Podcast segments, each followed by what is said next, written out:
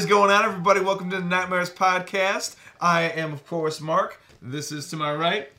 Zach, Brandon, David. the I'm glad everybody knows who everybody is. Um, uh, we'll get to our uh, awesome guest to my left in just a hot second, or you guys right. I don't know. I'm directionally challenged. Um, uh, public school, dude. What are you gonna do? And he's Uh, blonde. The uh, the um, uh, at least they have the hair, but we'll get to that in a second. The uh, oh, um, uh, but um, we do want to let you know about a few awesome things we have going on. Um, uh, these gentlemen just had a, uh fantastic interview uh, with Daniel Frankenstein, director of the movie Fauna. Awesome, awesome, awesome. And then also the other uh, big piece of news: uh, episode three of Living Nightmares. It should be up. Um, uh, please check it out. We will put a link in the description below. Um, we're all very, very excited. We're very, very proud of the cast and the crew. Did an amazing job. Um, uh, we couldn't be prouder. I think it's it's it's definitely one of the best episodes thus this far that we've done. Um, and then we'll continue making them. Um, it's gonna be uh, it's gonna be a continuous adventure. So without further ado, uh, Brandon is the master of ceremonies of introductions. So I'll let him uh, let him uh, rock it and rolling with it. All right. So today we are with a monster maker extraordinaire. We saw him at the Dark History Horror Convention, I believe. Yep. Um, we've been to so many conventions; they've almost kind of blurred Just blend together. together. Yeah. Um, but yes, we met him at Dark History, and we were just struck by the work that he had on display there. Um, so yeah, we're going to talk about some of his work, uh, some of his makeup work, special effects work, and even some other stuff he does. Um, so yes, without any further ado, of Preston Perspectives, welcome Dennis Preston. well, thanks. Dennis, thank you for. I was going to say thank you for being here, but we're at your workshop today, so Yes, thank you yes. for having us. Yeah, no, appreciate you uh, driving all this way to I- come abs- out here. Absolutely. and actually, you know what? Thank you very much for being the very first guest of the Nightmares podcast where we did it not in our studio. We we came to you. So this is actually a momentous occasion, sir. You are the first. Well, do I get a pin? Uh, yeah, yeah, yeah. The uh, it's in the mail. Um, uh, the, We'll give you a coupon. yeah, A Coupon? a coupon. Um, I don't know what that coupon would be for, but uh, we'll figure it out. It's good for one free hug from either Mark or David, his choice. Um, definitely want David. Um, a lot more, you know. The uh, fat. yes. Uh, Damn. hey, hey. Uh, why would like you say that? Um. Uh, so so hey. So thank you again very very much for inviting us into your uh your lovely studio. You got a lot of cool shit, and uh, just in when arms reach right now. Um. uh, and obviously we'll get in more detail about this. But one of our favorite segments when we interview people is um is you know what started you you know what inspired you what still continues to inspire you. Um, how did this crazy adventure start for you? You know when you were you know a kid or a teenager what movies films video game anything around you or just people in your life what inspired you to to, to dive right in head first because obviously this is an incredible amount of passion Yeah. so you have to have it in order to get it done. So how did this all kick off for you man Yeah, this definitely isn't you know a career that uh, one goes into for money to start out with. Uh, it's you know if you if you're doing to doing it to you know have a job, it, don't don't do it. It's just not a. Uh, it's it's tedious. It's very time consuming. But to me, uh, it's it's very rewarding. Like for instance, with with Damon here, it took ten hours in the New Orleans hotel room just to lay down the hair. Oh wow. So as tedious, as annoying, as sticky as it was, the overall the the, the, the result is, you know, reward enough for me to be like, I, I enjoy this. absolutely absolutely So when when I was uh, as far as special effects goes, monster making, things like that goes, I started that in college, uh, only because the Academy of Art where I go I went. Uh, Anthony Kozar was an alumni there, and he had flyers on. There's a bulletin board full of you know opportunities for the students, you know, business cards, yada yada. And his was one. His FX classes were one of them. And at the time, uh, right out of high school, you know, I really enjoyed you know horror films, things like that. It wasn't really something I was getting into. I was going um, straight into an illustration major, which I did proceed to achieve. I, I have a BFA in illustration, uh, but with illustration, it's such a broad, you know, uh, you know, job description that you can really do anything with it. So it's not like I had to drop out of the academy and go into an FX school. I mean, most of the stuff I learned for it was being on set and just learning from a lot of mistakes, which we can get into later.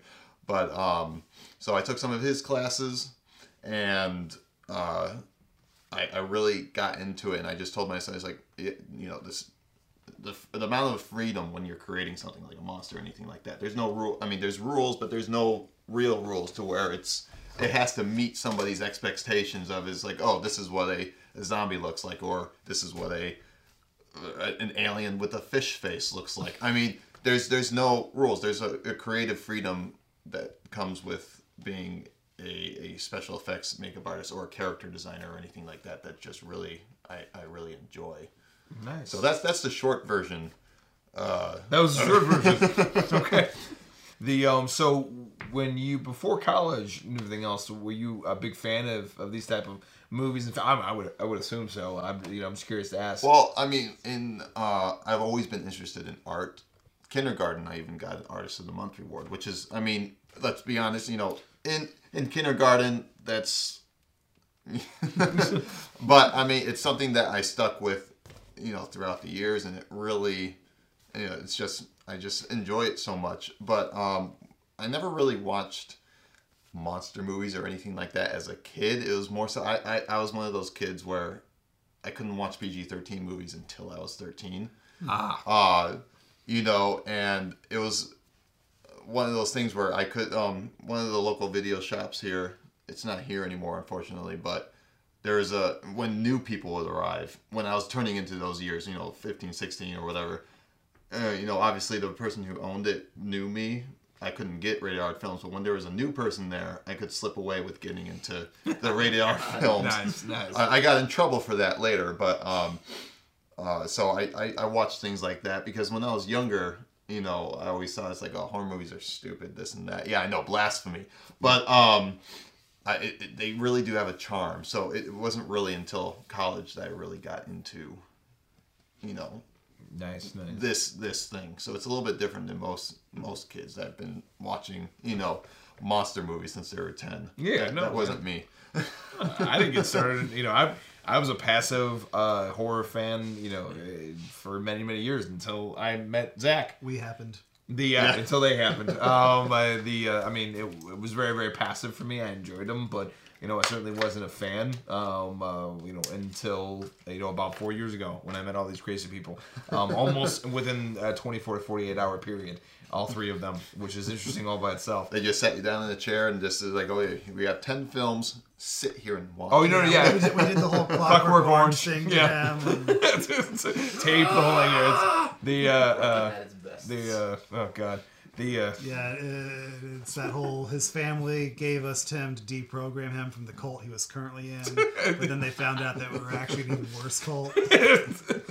uh, no, but better one. Um, uh, so that, that's that's that's cool. The the question I have for you too is, you know, when did you? It, was it in college you figured out like, hey, maybe this could actually be a career, or was there a movie you saw and you're like, I I could do that. That's It was you know- more so me taking the classes um, that Anthony Kozar or the workshops Anthony Kozar was uh, uh, teaching, Yes. and you know, after that it was like you know I really I realized I really do enjoy this, and it's like well, with me being ADD and everything, I'm not that bad, but you know, doing a certain thing all the time, nine to five, you know, all day long, doesn't appeal to me. So me being an illustration major, and then it's like, oh, I can add special effects to this. Oh, I like costume making too. I can do this and that, and you know, so it kind of just branched off from there. From me taking Anthony Kozar's classes in Westmont is really what sparked this whole madness. There's a lot of madness to go around in this place. Yeah, yeah. So you know, seven, eight years later, almost eight years later, this is this is where where I am. nice, nice. You guys have any eh, eh, have any? Uh, What was your first um, foray into special effects makeup or your first monster? Like, what was your first, I guess, Well, the major first- design? the first film I ever really worked on was during college. You know, after I started taking Anthony Kozar's classes, and uh, I feel like I'm plugging him in way too much here. He's only appreciated though. But um, I started doing uh, becoming the head of effects for this uh, film called The Last Daughter, and it's never been completed, but the effects were terrible. But I that, that a lot of the mistakes that I learned were from that film. Um, I still have some of the really crappy latex prosthetics hanging up in my room. Uh, I have you know the skull, which is uh, somewhere in here. She's hanging out somewhere. I don't remember where she is, but uh, Shelly, I think her name was. Uh, I still have that, and I gave her a new paint job and everything. Um, first of all, when applying prosthetic, don't use tissue paper to make the seams. Uh, that is just creates a terrible texture and it looks like garbage. And don't use latex for everything because that just is hell on the skin uh, for small things like that. But when you have, you know, every human being has body hair unless they shave it like a serial killer. But um, you know, I taking it off is not the most comfortable, and it wasn't until way later. Uh, when I took another course from Anthony Kozar, I took one his first uh, special effects makeup class where we, we learned how to sculpt an actual prosthetic. We learned how to run foam latex. We learned how to properly seam and apply it and everything like that. Uh, it wasn't until then where it's like, man, I shouldn't have, shouldn't have done it that way. but um, but yeah, that that would be the first thing. A lot of them were a lot of dead bodies. So I guess to answer the question of my first design, it wasn't more so a character. It was more so just dead body makeup. So I did research. I have so many disturbing pictures on the flash drive for, uh, you know, for death, for you know the different colors, putrefaction, you know all this different kind of information. How long it takes for a bruise to go from from red to purple to green. I mean, there's I, I have you know probably a gigabyte worth of Worth of a lot of questions. Because- yes, if yes. anybody finds it. uh, yeah. Well, I mean, I mean, I have a business card now, so I can just be like, "Is hey, what's this on your computer?" It's like, it's my job. it's my job to know. yeah. The uh, I still have yet to be pulled over with a bunch of dead bodies in the car. But I have heard stories where FX artists have been pulled over with dead bodies in the car. Oh man. Uh, yeah. That must be a very fun time. yeah. oh, I got pulled over with uh, with a bunch of prop guns in the in the back of my uh, my car one time. That's why you keep the orange chips on all, Yeah. all Yeah, How'd times. that go? Um, uh, it, went, it went it went about as well as you thought it would. But the um It uh, went well. The uh, I, I'm, well I'm here. Yeah. Um, Was uh, this in Chicago or in the, in No, the this, suburbs? this is in the uh, the suburbs in the middle of the country. I get pulled over um, when they're when it's going from like 35 to 50, leaving one of the small towns, and the cop pulls me over, and he comes up to the side, and he's he, his hands on his holster. I'm not even paying attention. I completely forgot about that. We were doing like test shots, um, uh, and we are testing out blank firing guns in the middle of the country and they um he uh, he asked me very calmly with his hand on his holster he's like why is there an ar-15 in your back seat? And i was like well i could tell you but you probably wouldn't believe me. And he's like try me. And i, and I was like i was like listen we're uh, you know I, we're college students we're making films you know here's what's going on. And, and and i'm like i'm like listen can i get out of the car? And i said i'll tell you what i'll open the door and you can lift uh, go in and and lift it and he could tell by the weight it was it's a fucking pellet gun. And then he and it was freezing outside and he handed me a, a, a blade and he says all right you're gonna have to remove all the tape from from those uh, from those. And i was like all right fine. So I, I was removing the tape. By that time, there were already like five cops that had, that had come by, and they're just fucking like chilling. And you know the hilarious part is like, the, the, one cop would not stop busting my chops about my father's fucking license almost being expired. wasn't even expired. It was almost expired. He's like, hey, make sure you tell your dad that uh, we, we sh- my dad and I have the same name. She's like, make sure you tell your dad that uh, that his license come. It's like, yeah, uh, he's not here. The um, and then also the other cops are fucking bullshitting with each other. Like, like, yeah, I was uh, I was on the Groundhog's Day set back in the day. It's pretty cool, you know. And then they just start talking back and forth. And they're while they're watching me take the tape off of this uh, off of this gun, and then I pop open my trunk. And I toss the, the gun in real quick and I, and I close it. And I was like, Can I go? And he's like, There's more in there, isn't there? and I was like, Oh, Yeah, there is. so I opened the trunk. There's like five or six different ones, including the bl- the blank firing one, which it, it was in a box in the way back, and they didn't see it. Thank God, um, uh, because I don't even know if I'm. God, I bought that at a costume sto- a costume store, so I'm assuming I'm allowed to have that, but it's one of those gray areas. Depends on the state, I think. Correct. Um, uh, I mean, I bought it in this that, that same state. I didn't buy it online. I bought it in a, a brick and mortar, and so in you know single digit temperature, the, these five cops made me fucking take off black tape in the middle of, the middle of winter while they laughed and bullshitted about about whatever movie they were in or whatever extra spot they have. Like, yeah, it's pretty cool, you know. Like they're asking me questions about like, wait, what do you think about this movie? Or you know, how does that work? Or hey, if you need a cop, everybody always wants to be involved. Like, like I'm in college, guys. I have I have a five dollar budget. I'm putting fucking electrical tape on a goddamn pellet gun, and you're talking to me about being on Groundhog's Day. The uh, that could have been worse. Like, oh, way worse, so way why is there a dead hooker in your The uh, Yeah. well, the, well, well, don't ask questions. The uh, Don't ask, don't tell. the um, uh, well, and the uh, well, I mean, he's the one with the would be with the dead bodies in the back. So the uh, why is this one labeled hooker? Um, uh, the, I had to keep them organized. what are you gonna do? The uh, hooker, prostitutes, drug dealer. I Lady of the night. lady in the night and everything else. Was that joke and everything? Like, Mother, father. no. yeah, that's, that's oh shit. Da- daughter, granddaughter. Oh, oh my god, there's a lot of boxes in here. Why is this one labeled mother slash sister? Yeah. Um, I didn't have enough boxes. Um, the uh, God, I can't imagine what your basement looks like. I could show you. I um, uh, I, I'm I'm picturing the Do you same. want to come over? No, I'm picturing the scene in, at the end of fucking Zodiac. Oh, no, sir, I wrote those movie signs. It's like, no, I got enough body parts for um for the year. You know, you're safe. Yeah, you're and good. if I'm doing life casting, I always make those stupid jokes. Uh, the, uh, the I love it when people have sense of humor about what they do. Speaking of like body parts, what was your what was your reaction to like them asking you to sculpt alien penises? Well, no, that was my own choice. That was your that was your choice. So what was your reaction when you asked you to? Yeah, I I mean, How did that conversation go? I mean, the the only one where I actually had to make, you know, a penis. I mean, it was part my choice too.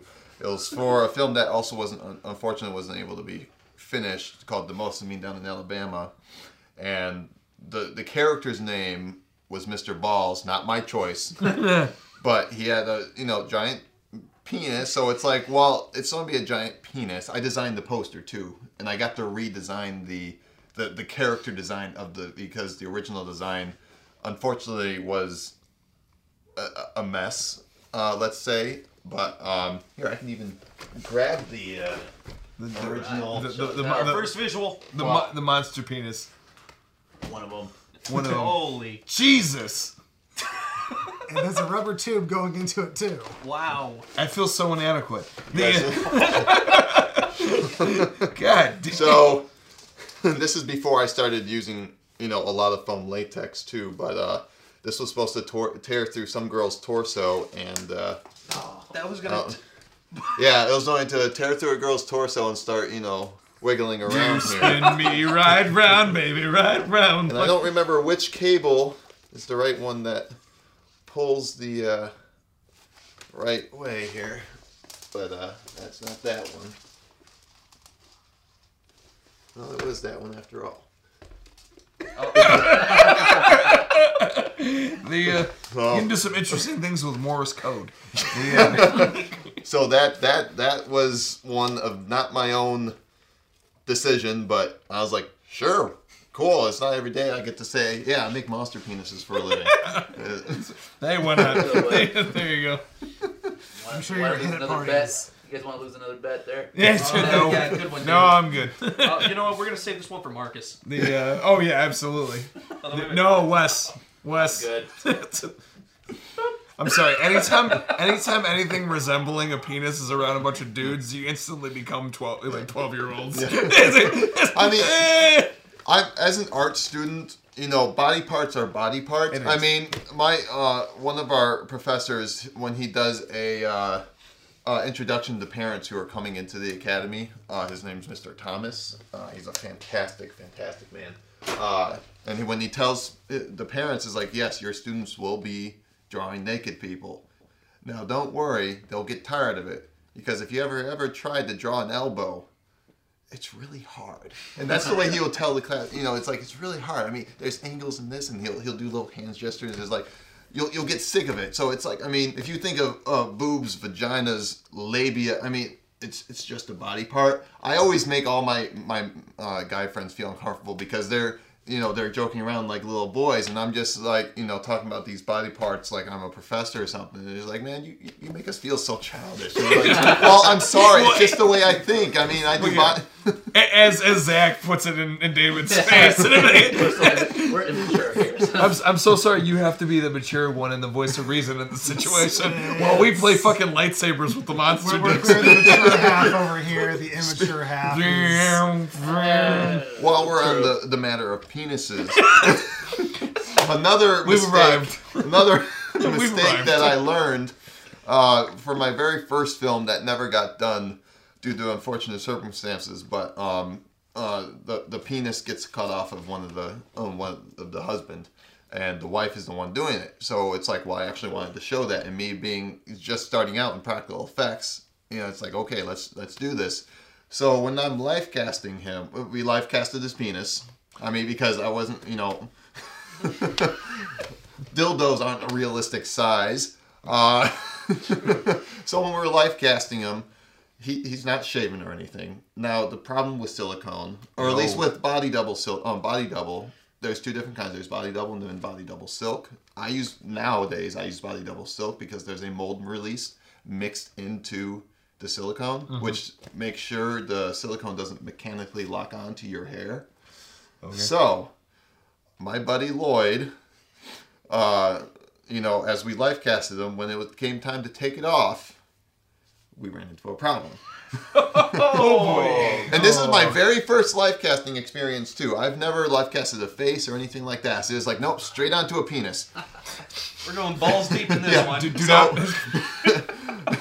So we were life casting him in my friend's living room. No, in her bedroom. fucking neighbors walking their dogs, man. So he's just Hey, laying, Mr. Johnson. No pun intended there. he's laying on the floor. I did not. I did not mean to do that. Mark, you go to timeout. Oh my god. So, uh, you know, my my friend Sarah, at uh, you know, went to go get you know the safety scissors because we had to trim around the mold to get him. Oh, that Oh sucks. things around there. So that that's a lesson to learn. Is just if you're using body double and not the body double silk, use Vaseline or something. In the Vaseline. Because you, because you learn real quick. That's a that's a that's a free uh, uh, uh, Brazilian wax right there. The pain. Oh, you'll, yeah, you'll, so- you'll hear a man scream in a way that you've never heard them scream before. the, the, uh, the folks, uh, folks, when you think about horror movies, the, there's there's far worse horrors that are going on in the making of horror movies than there are in actual horror movies. Sometimes I mean- yes, sometimes no. You never know. Yeah. I mean, it's it's the, the stories you get from behind the scenes from other Oh. artists. I mean, at horror conventions, you talk to some of them. I mean, it's it's just it's a riot. It's a real riot. Funny enough, that's actually one of our, our favorite segments, and we'll we'll bring it up a couple more times. You know, as you bring up movies or different things, we'll uh, we'll talk about funny stories uh, and everything else. So the um uh, so you know we got a few things in the background, like this one in particular. Um, uh, I wanted to ask, um, uh, give us a, a, a background um, on some of these. Um, uh, you know, some stories. You know, what made you think of this idea? Um, you know, how the whole thing uh, gets started. I I heard about uh, a little bit of the New Year, uh, New Orleans thing, but yeah. uh, Uh, so uh, Damon here was a. Uh, first off, my my my favorite uh, monster of all time anywhere is, is a werewolf. I, I just think they're you know the lore behind it, everything is just it's just the coolest. Uh, and I I never done one before, and that's only because I want it to be hairy as this. And you know, as I know most makeup artists and FX artists know, dealing with hair is the most annoying thing ever, whether you're hair punching or you're laying it down. Like this is latex, so you know obviously we're gluing it down. So it's it's it's very tedious. As I said, it took ten hours to lay all this down, ten hours straight. and it it's it's very tedious. So I finally had the uh, confidence to do one because I knew I knew how to sculpt one. I knew how to do it right away, but I was like, I'm gonna wait till I actually have to do hair for something before I go and do it on my own accord because it's like I'm not gonna regret doing this as soon as I do. but um, so when I sculpted him and everything, it was more so for a show down in New Orleans because every time I do a new show, I like to have something new at the table, Okay. so it's not just the same thing over and over again. Uh, and sometimes it's unfortunately where it's only just one new thing, only because I'm so busy with everything else. But that was the purpose of Damon here. Most of the things I do, like, and then Donna in the corner there, um, I've been doing a show called Mask Fest down in Indianapolis uh, for several years now. Uh, this year, I believe, was my sixth or seventh year, so I'm considered a veteran along with some of the others. They've been doing it for 11 years now. And uh, Donna there, I made with a friend of mine. She was a she was a collaboration, and when you go to Mask Fest, you imagine this studio in a six by six space, except times a 100 because you know there's just rows and rows, uh, just like an average convention, except like this. You know, just hundreds of amazing artists and sculptors just you know showing off what they got, and a lot of people you know, who have names for themselves like Jordu Schell or Casey Love, you know, they can, you know, their their their pieces aren't cheap. You know, it's not like you're spending two hundred dollars. You're spending like eight, fifteen hundred dollars on something this size. Uh, so of course they have the name behind it to where they can charge that price, but it's also because of their skill level. And with Donna there, I wanted to show that I could make something that size. I wanted to show that, you know, I don't just do small masks. I don't just do, you know, little trinkets or anything. I wanted to show that I can actually create a piece, you know, that's three dimensional, that is life size, that is, you know, gives a presence. So along came Donna, and I wanted it to be a collaboration as well because I love working with friends. I love working with other artists because that's the best way to create is, you know, bouncing ideas off each other Hell yeah. um, and it's a good way of troubleshooting too because you know if you're by yourself in the studio for eight hours you know you're sculpting something like monster penises it's like oh yeah i'm gonna give this a nice head and it's like you come back and it's like i shouldn't have done that that's what friends are for friends are supposed to be like hey you should uh a little smaller uh, so mo- a lot of the pieces i do um I, I aim for that because that's the only place I really get to show them off, unless it's for a film specifically. Um, so with Damon here, when Damon came along, this was also a challenge to myself, as was Donna. Donna was more so size and mold making because I never made a mold that large before. So that was a fiberglass mold because if you do that out of stone, you, you know you're going to be giving yourself back problems. uh, and then with Damon here, it was laying down hair and making a convincing hairy creature. So anytime I do something, it's it's to complete a challenge for myself. Uh, I have a new piece that I'm working on here. Uh, I don't have a name yet for anything. It hasn't really even taken any form, but uh, I've never done anything that was more so relatable to a a human or someone that looked like a human. I mean, Okay. obviously, I mean, this looks like a wolf. Donna looks disturbing. Humanoid. Uh, Humanoid. she has facial features. It looks like it's a person who has severe deformities. But I've never done a likeness. So my friend Sam, I that I did a life cast of for so I because I use her a lot as a model for applying prosthetics to. So I needed her life cast to do that. Uh, and it was just lying around, and I was going to start a new sculpture, and I was like, well, I've never done anything a lot of I, I try to create a female character, but a lot a lot of them people still come up and even with Donna there, some people think she's a man, and then they see the breast and they're like, oh wait, never mind, and then oh is she pregnant?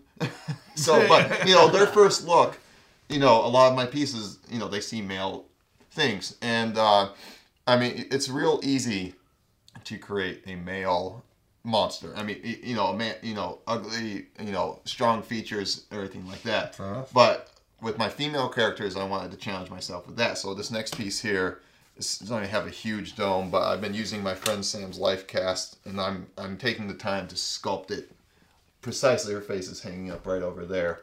uh, and uh, you know, so like I said, every time I, I, I try to create a challenge for myself. Very cool. Yeah. Um, so when we met you at Dark History, you were talking about how you were currently working on a film called Later, which is a post-apocalyptic story. Mm-hmm. Uh, Yeah. Can you talk about your involvement and the kind of work you've done with that? Uh, not today. No, I'm just- today? no, I, I can, Oh, no, I can. goes. so you- we'll talk about monster penises, but I fucking draw a line of current projects there. no, most definitely. Um, as you said, later is a post-apocalyptic thriller. Um, it originally started out as a short film that me and my friends uh, filmed, you know, within a six-hour period. Because I also do a lot of um, martial arts stuff with my friends, a lot of stunt choreography, a lot of fight scenes, and we wanted. Uh, when I was commuting back and forth from college, you know, I'd take the metro every day from here. I'd drive over there, and literally, as soon as I stepped off the train, the building that contained my school was right there at you know at the station. Well not at the station but after i got off the station. So it was literally just in and out. And during that time if i didn't have a project due and i wasn't painting on the train uh, i would you know write you know little short scripts and everything like that. If i had a, an idea before i forgot i'd write it down and later became one of those ideas. And uh, we showed it at one film festival just because this was a year after we made it, but um, we showed it at a film festival. And, you know, we uh, really liked it, and we were like, oh, well, maybe there's more to the story. So we started to work on a second story, and I was gonna make it like a little trilogy uh, called Later, Later On, and then Now. So, you know, that little thing. And once we started doing that, a friend of mine, Kevin, I was talking to him after we were shooting a scene for Later On, the second short film for three hours. He was supposed to drive off, but two hours later, we were still standing in the in the front of the street there, talking in front of his car about it, about how the story had a lot more potential, everything like that.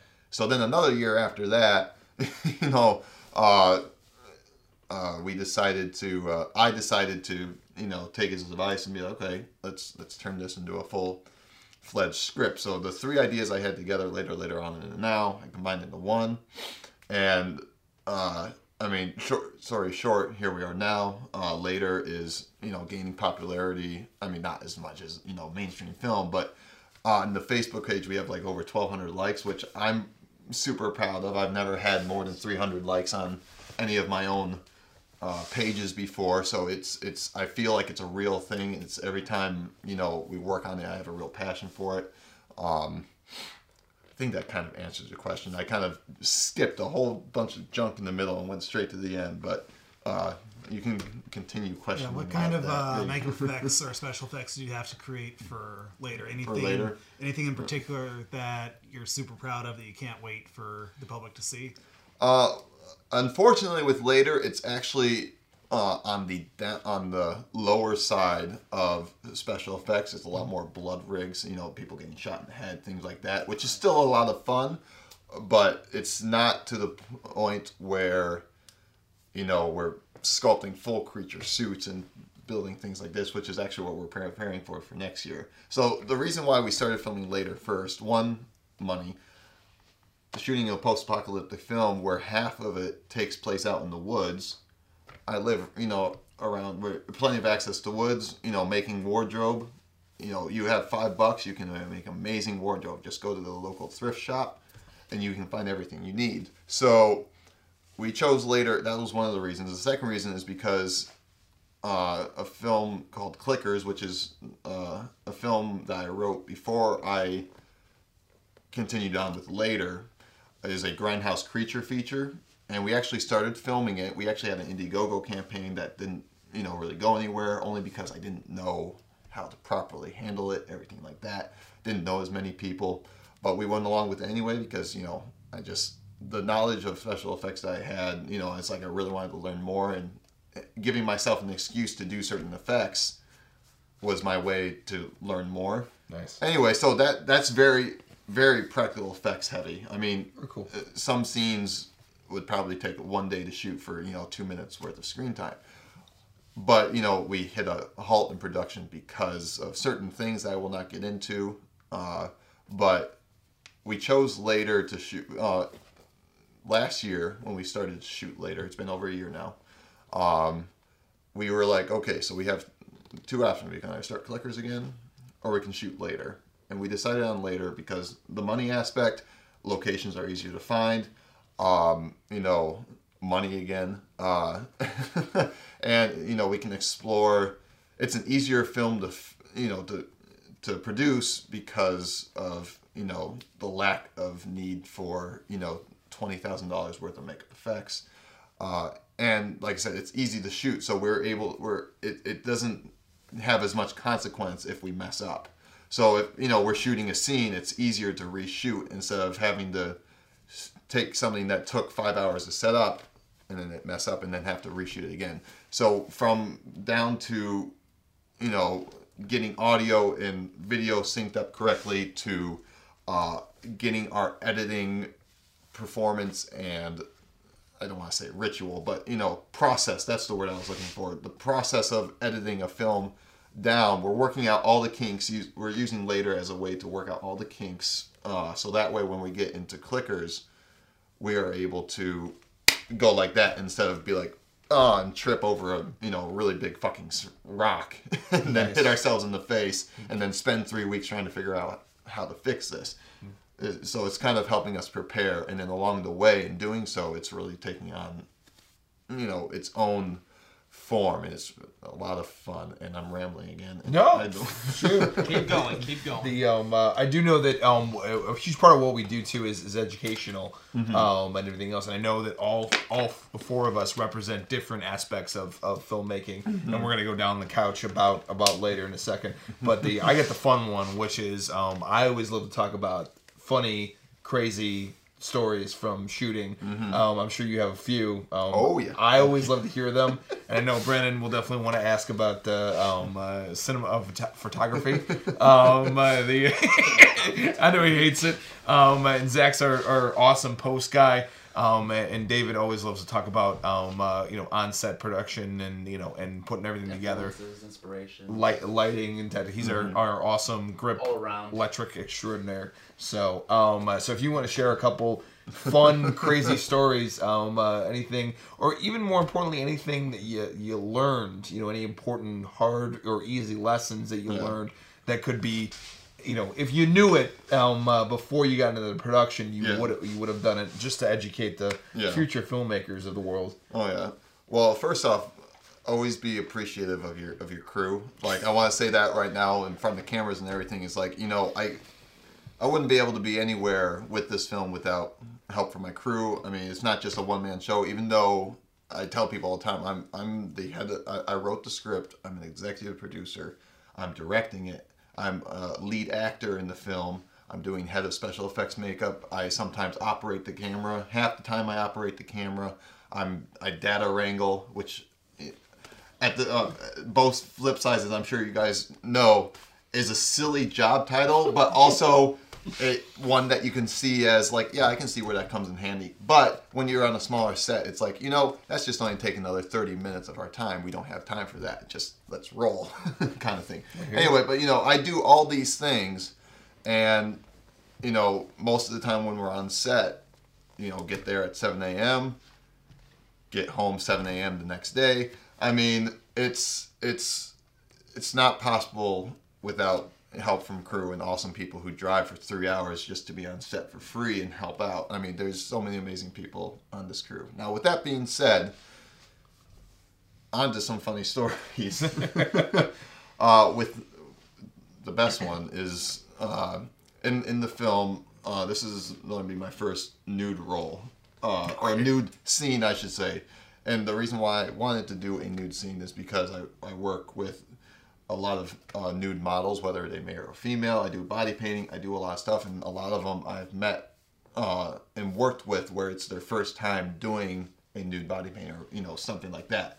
And you know, being naked in front of someone, you know, is not something that a normal person is like, oh, that that's seems really uncomfortable. Like, see, as, as I was telling you earlier, body, they're just body parts to me. But I feel that if I did my own nude scene, then it would be something that I can relate to. If someone felt uncomfortable, I'd never force someone to do anything. But you know, if they drive two hours to be here to do a body painting. If they feel uncomfortable, it's like, hey, I've, you know I've done this before. It is, you know, it's it's a way to, you know, relate to people. Anyway, so that's, that's, that's actually that's actually very very uh, it's very nice. It's very Yeah. it's actually really nice. That's Yeah. very thought uh, uh, you know very thoughtful. So when I was um we're we had to do this in two different days, but the second day uh we were shooting the scene. This is in the winter of last year, or technically the beginning of this year in February, I think, and uh, it's we're shooting in an abandoned building uh, across the street from Zorn's Brewery, uh, which is in Michigan City, Indiana, and uh, it's the, it was the original brewery. Now, with concrete buildings, with no insulation or anything like that, if it's you know 20 degrees outside, you're gonna get a 20 degree difference inside. Oh yeah. So I'm naked in this concrete room, and it's this is like sub level. It's not completely underground, but you know it's it's technically underground. Uh, and I'm chained up, you know, holding on to iron chains with my Oh. bare hands. I'm, you know, I'm, I'm fully naked. I, I'm in my birthday suit, and our liaison, our wonderful liaison with with Zorn's there, uh, that we called to be like, hey, we're can we come out this day, yada yada. Uh, that day when we're setting up, I didn't have, you know, I had someone who would bring me a towel or whatever, a blanket to get warm. Of course. Uh, I didn't have the blanket on at the moment, but he decided that this day of all days was the day where he decided to bring his wife out on set to shoot. Oh boy. And I mean, it's a pretty short story uh, nonetheless. But I'm I'm hanging there. I'm looking at the script. It's like, yeah, we can do that or whatever. And then I just hear uh, corruption over there, and people saying it's like, oh, what's happening? And then people are laughing, and I'm like, what what's happening? because apparently they made um. I, I don't think his wife saw, but, but Tony, the guy's name is Tony, and he walks in and then walks right back out, and it's like, oh wait, who, who's there? Oh, so I, I think his wife walked in on that as well. And then, of course, we get extras arriving on set too. Not many, but we had a couple extras, and I'm just hanging there. It's like, oh, hi guys. See what had happened was. So that's that's probably the the the, the funniest story. But the other, uh, You know, you should have said too when she walked in. She'd be like, "You know what? I pissed the crow off so much they mutinied." I mean, the only the whole time I was thinking about doing this scene is, you know, anytime someone new came into the room, I was just going to be like, I was in the pool. I was in the pool. I mean, uh, negative 10 degrees. I mean, come on. They, But, uh, uh, done Kendalled myself. uh, I mean, there's a lot of, I mean, there's a lot of good troopers too because we also had, I mean, it's not, it's technically not the scene that I was just in, but a different scene where I shoot a bunch of people in the head. But there's an orgy scene, technically, uh, not in the point where you see, you know, pornographic stuff. I mean, there's nudity, yeah, sure, but um. and it's on one of these same days where most of the stuff that we filmed in that concrete building was when it was like negative 20 negative 30 in that building well maybe not negative 30 and we had a we had a, a, a you know a blast furnace eh, not blast furnace but you know a, a portable heater you Yeah, yeah. a propane tank so every time camera wasn't running turn that thing back on but Damn, man, I can dude. only imagine. um, I, you know what the um, uh, and I was, I was, it reminded me of a, of a great quote um, uh, by Ralph Fiennes uh, when he was on Inside the Actor Studio, and uh, uh, James Lipton asked him about uh, love scenes and sex scenes and everything else. He says you always want to have a really good sense of humor about these situations, and he says my favorite line of all time is um, he would tell the actress, he says, "If I get an erection, I apologize." If I don't get an erection, I apologize. the um uh, and he says it works every time, and everybody laughs and everybody's comfortable. So, Yeah, no, that's why I always prefer to have on set because I mean, as I said, not everyone is used to uh, nudity as everyone else. I mean, I had some troopers, but you know, not everyone is like, oh yeah, let's let's do this. Um, so anytime there is nudity on set, I make sure everyone is like, you know, if you are not comfortable, don't even wait for anyone else to tell you any different. You are more than welcome to put your clothes on, do what you need to do. Because I don't, I don't want anyone to be uncomfortable on my set whatsoever. I mean, I don't. I don't care if it, you know, costs the film a day of filming. I mean, I don't care if you're not comfortable with it. That I I can't tell you any differently. No. Especially in negative 20 degree weather. Yeah, yeah, yeah. And when I'm not paying people, but I mean, That too. yeah, yeah. But um, even if that wasn't a fact, I, I, I don't care. I mean, people's comfortability with being on set is a big importance to me. So, you know, I, I try to make sure everyone, you know, everyone knows. It's like I'm very straightforward. It's like, hey, you're going to be butt ass naked in this scene.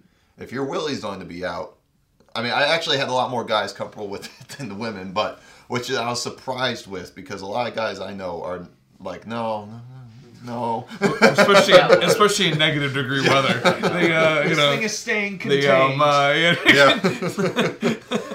Can I get a space heater Yeah. over here, please? The uh, Yeah, the other problem we have with cold weather is the fact that uh, when it comes to special effects, is as I said, we had a lot of gunshot wounds to the head. So what um, I use is CO2 cartridges uh, and vinyl tubing that we snake through the clothing and everything like Okay. that. Now with vinyl tubing, it doesn't like cold weather. It likes to get very stiff. and even though uh, the fake blood that I use specifically for the blood rigs is not my own concoction, uh, but it's the, the the stuff in the red bottles that you can get from the Halloween shop. As long as it's in red bottles, it looks okay. But it likes to stiffen up as well. So I had to bring a uh, that microwave there into um, on set, and every we had to had the camera rolling ready and everything. We had coffee cups and everything. We put the blood in there, and then we had um, had someone hold the vinyl tubing in front of the uh, the heater to make sure it stayed, you know, Yeah. flexible. Because otherwise, we wouldn't be able to shove it up pants and do all that stuff. Uh, so pretty much as soon as we were ready, it's like, are we ready? We are calling to the other room. It's like, is the blood ready? Is camera ready? Uh, we had to rush it back and forth, back and forth. And sometimes it was so cold that as soon as we put the blood in the tube, and we, and this was like within a minute's time, put the blood in the tube, rig the tube up, and then we're ready to, you know, press it and press it, the the the blood would get um, not solidified, but it stiffened, and it, it took a couple trips back and forth to, you know, get that process right. it's like, oh man. But a new friend of mine uh, told me that what I need to do, and I'm, I'm never gonna forget this because it's a good point because I, I I freeze a lot of people's hands and toes uh, when I'm on set because I'm just cruel like that. But um, he told me to get cheap vodka and put it into the blood, and the blood won't freeze. and I'm like, okay. I'm like, That's that is a fantastic idea. I'm like, I, um, well, thank you. yeah, it's- Bloody So- vodka. That's a good idea. yeah, yeah. So that's another another tip is like if your blood's running, you know, Cold. stiff, pour some alcohol in there and it won't freeze. that that's that's actually amazing. That's a, that's a love tremendous tremendous tip. Yeah. The um uh yeah no no I I, I appreciate that I really do about the well I mean besides the vodka thing um uh, but uh, I really appreciate that I, not, not so much the cheap part but yeah that's, um uh, but I really appreciate though what you said about the about the cast and the crew Yeah. and, and making sure that everybody's on we have uh, we we've had I don't know how many meetings where we've hey are we are we making sure that we're doing enough for the cast we have a famous quote um at Midwest. Uh, we can fuck up everything. Well, Brendan, what, what don't we fuck up? Crafty. Yep. The uh, yeah, um, if you feed people, you're you're Oh, good to go. and plus, with with Zorn's, uh, the original building there is right across the street from the the Zorn's itself, which is in the carriage house, which used to be where they stored the horses. Okay. Uh, so the the brewery was right across the street.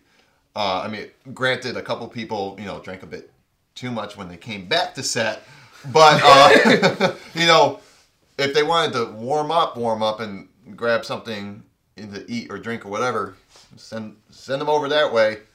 come right back. So, you know, feeding them was is, is a big importance as well. Uh, I can I can confirm that. no, no, Make, absolutely. gotta make sure there's no restrictions either. Oh, I we uh, we've that. we've had we've had our we've had gluten allergies. We've had peanut allergies. We I think we had one a poor actor who cannot consume fruit or vegetables unless they are like steamed to a certain degree. It's really interesting. Yeah, I've never had any problems like that. Uh, I mean, actually, the the problem I hate the most uh, because it, this film is where I've had the most people on set when we did the cage fight, I had over 60 people on set. Oh wow. Okay. Uh, and Nice. you know, I've never had more than ten people on set before. Before you know this film, and the downside is that I don't know that everything is going on. Like I'm, I'm acting, I'm you know directing and doing all this stuff. So I'm not, a, I'm not in the crowd or anything where if there's a problem that arises or if there's someone that has. I mean, it didn't happen nearly as often. I mean, there's probably like two instances. I won't bring them up because it's not relevant. But you know, there's two points where it's like, wait, what, what happened? And I didn't know about this until everyone after, while we were cleaning up. Hmm. My crew, you know, came to me as like, hey, you know, there's this one person that did this and that. I'm like, wait, what, what, what? and I, I like, and like I said, I'd like to make sure everyone's comfortable on set. And, you know, it really, you know, hurts me where I can't, you know, be able to help everybody, but I also know that I can't because, you know, I already spread myself thin enough as it is oh, to the point where my actresses is trying to shove food in my face. It's like, here, you need to eat. It's like, no, if I eat, it's only take 30 minutes off our, our time. We don't have time for that. I can eat when I get home. Not if you pass out. No, Yeah. no, but no. The one time I did eat was when we were doing the cage fight because we were using real machetes and everything. So it's like you know maybe I should eat something. I had a granola bar and a cookie and a thing of water, but other than that, I was like, okay, let's let's go. that explains why he's so thin. The uh, oh no, I can eat three pizzas and it just you know. yeah, yeah. Uh, I have a very high metabolism. I see your three pizzas and I raise you five. It's a- Done. Let's do it now. oh shit. New segment for your show.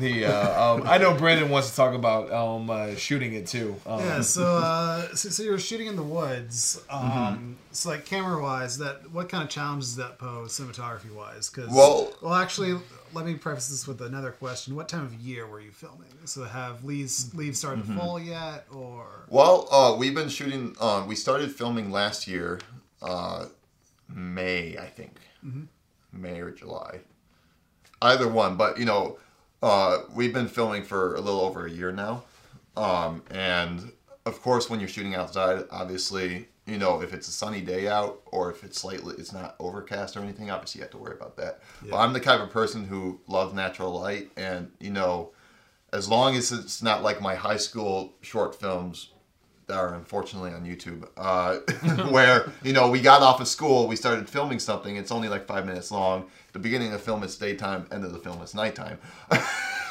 but no, we uh, that but that you know that this this was ten years ago. But um, you know, uh, shooting out in the woods. The only downside was you know when it got, and this was another learning curve for me, uh, is you know making sure you're not blown out. Yeah. You know, uh, you know some of the first um, scenes that we shot.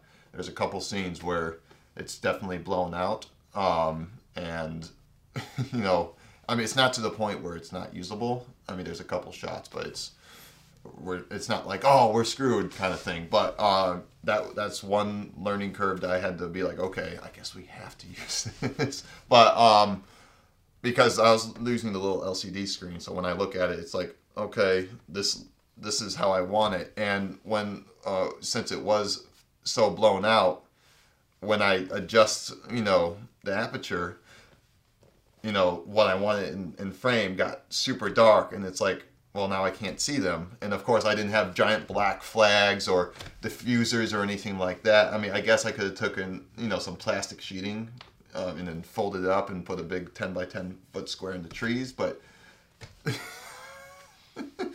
uh, you know that that that would have taken so much time, and uh, so yeah, out in the woods. But other than that, we didn't really have much problems. Uh, like I said, we shot on the Can- we were shooting on the Canon C100. Uh, we're using Rokinon lenses, so it's not like we're you know the um, the f stops at like 1.8 uh, or something like that for most of those lenses. So it's you know if we needed to, we can really make sure it's you know the way we wanted it, and plus we had ND filters. Which funny story, when I first used the Canon C100 a couple years ago when we first started shooting clickers, I scared myself half to death because it wasn't my camera. I accidentally put the ND filter to six stops without no I didn't know what the hell they were. So when I went to turn on the camera after using it all day, I thought I broke it and I was freaking out because it was a friend of mine's that he let me borrow for free this 25 like $2500 worth of equipment and it's like what did I do? no, I I always remember it's like that's the ND filter wheel. but yeah, no, it's uh, uh, but the freedom with being out in the woods too is the natural lighting is you know you don't have to spend hundreds of hours to build a you know a sound stage and you know bring in trees and all this junk. Just go shoot out in the woods. I mean, I understand the practicality to it, but at the same time, I don't understand the practicality to it. I mean, I'm used to be like, oh, I need something out in the woods. Drive two minutes that way, and I'm there. But I understand, you know, sound control and all that other junk. But I mean, of course, in the apocalypse, when you have a plane flying overhead, we had to deal with that a lot because, you know, yeah, planes in the apocalypse not really a thing. we were shooting out in Schaumburg over there uh, for one scene, and this was on a really hot day, and the bugs were terrible. I mean, I don't normally get bit by mosquitoes, but if I stand in one spot and stay still, like I was because I was operating camera, it's you know swarms around us, and Jesus Christ, and then planes overhead, so we had to wait. but yeah, other than, you know the odd, you know the little sound inconvenience or anything like that, I don't think we had much problem with shooting outdoors. Uh, I think that answers your question. I'm not sure. Yeah. Did you have to get permits or anything for shooting out in the woods? No, I mean they they know me around here. Like I in the the front street here, I've dre- uh, I wore the bunny's head that's you know up on the shelf back there. I wore it while dragging a fake dead body down the street while beating it with a baseball bat in front of the church here. uh, I mean, I mean, there's uh, I, and I, I I've talked with the chief of police as well um, beforehand. Uh, well, I mean, not for this film specifically, uh, only because we didn't do anything where it's large groups of people. Yeah. Pretty much around here, I mean, if you're if you're there, there, you can't have you know a whole horde of mercenaries running through the streets with guns. You know, that that kind of stands out.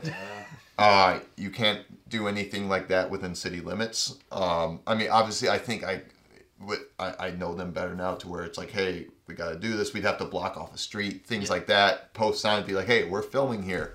But um, around here, I mean, we're shooting out in the woods. I mean, no one's gonna be like, hey, shouldn't be doing that.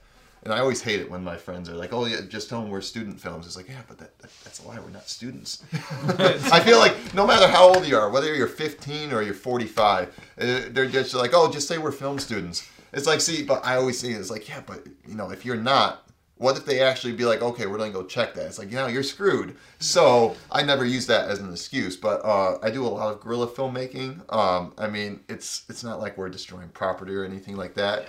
If, if there's a large group of people, like if we're bringing 50 people out into the woods, it's like, yeah, I'm going to let someone know because I don't want to freak anyone out. Yeah. Because We're you know- starting a cult. yeah, yeah.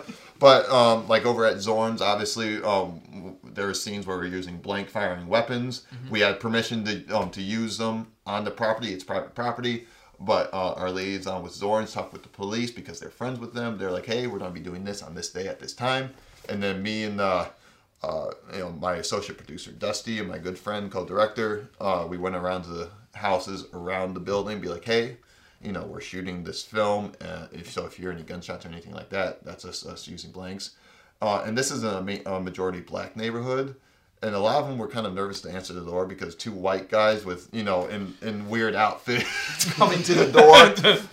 Uh, you know, so I felt bad for a couple people. It's like, yeah, here's our business card. You know, we, we, we try to make sure that because I know I'm not 16 anymore, I can't get away with, you know, you know, things where Just it's like land me a day in jail.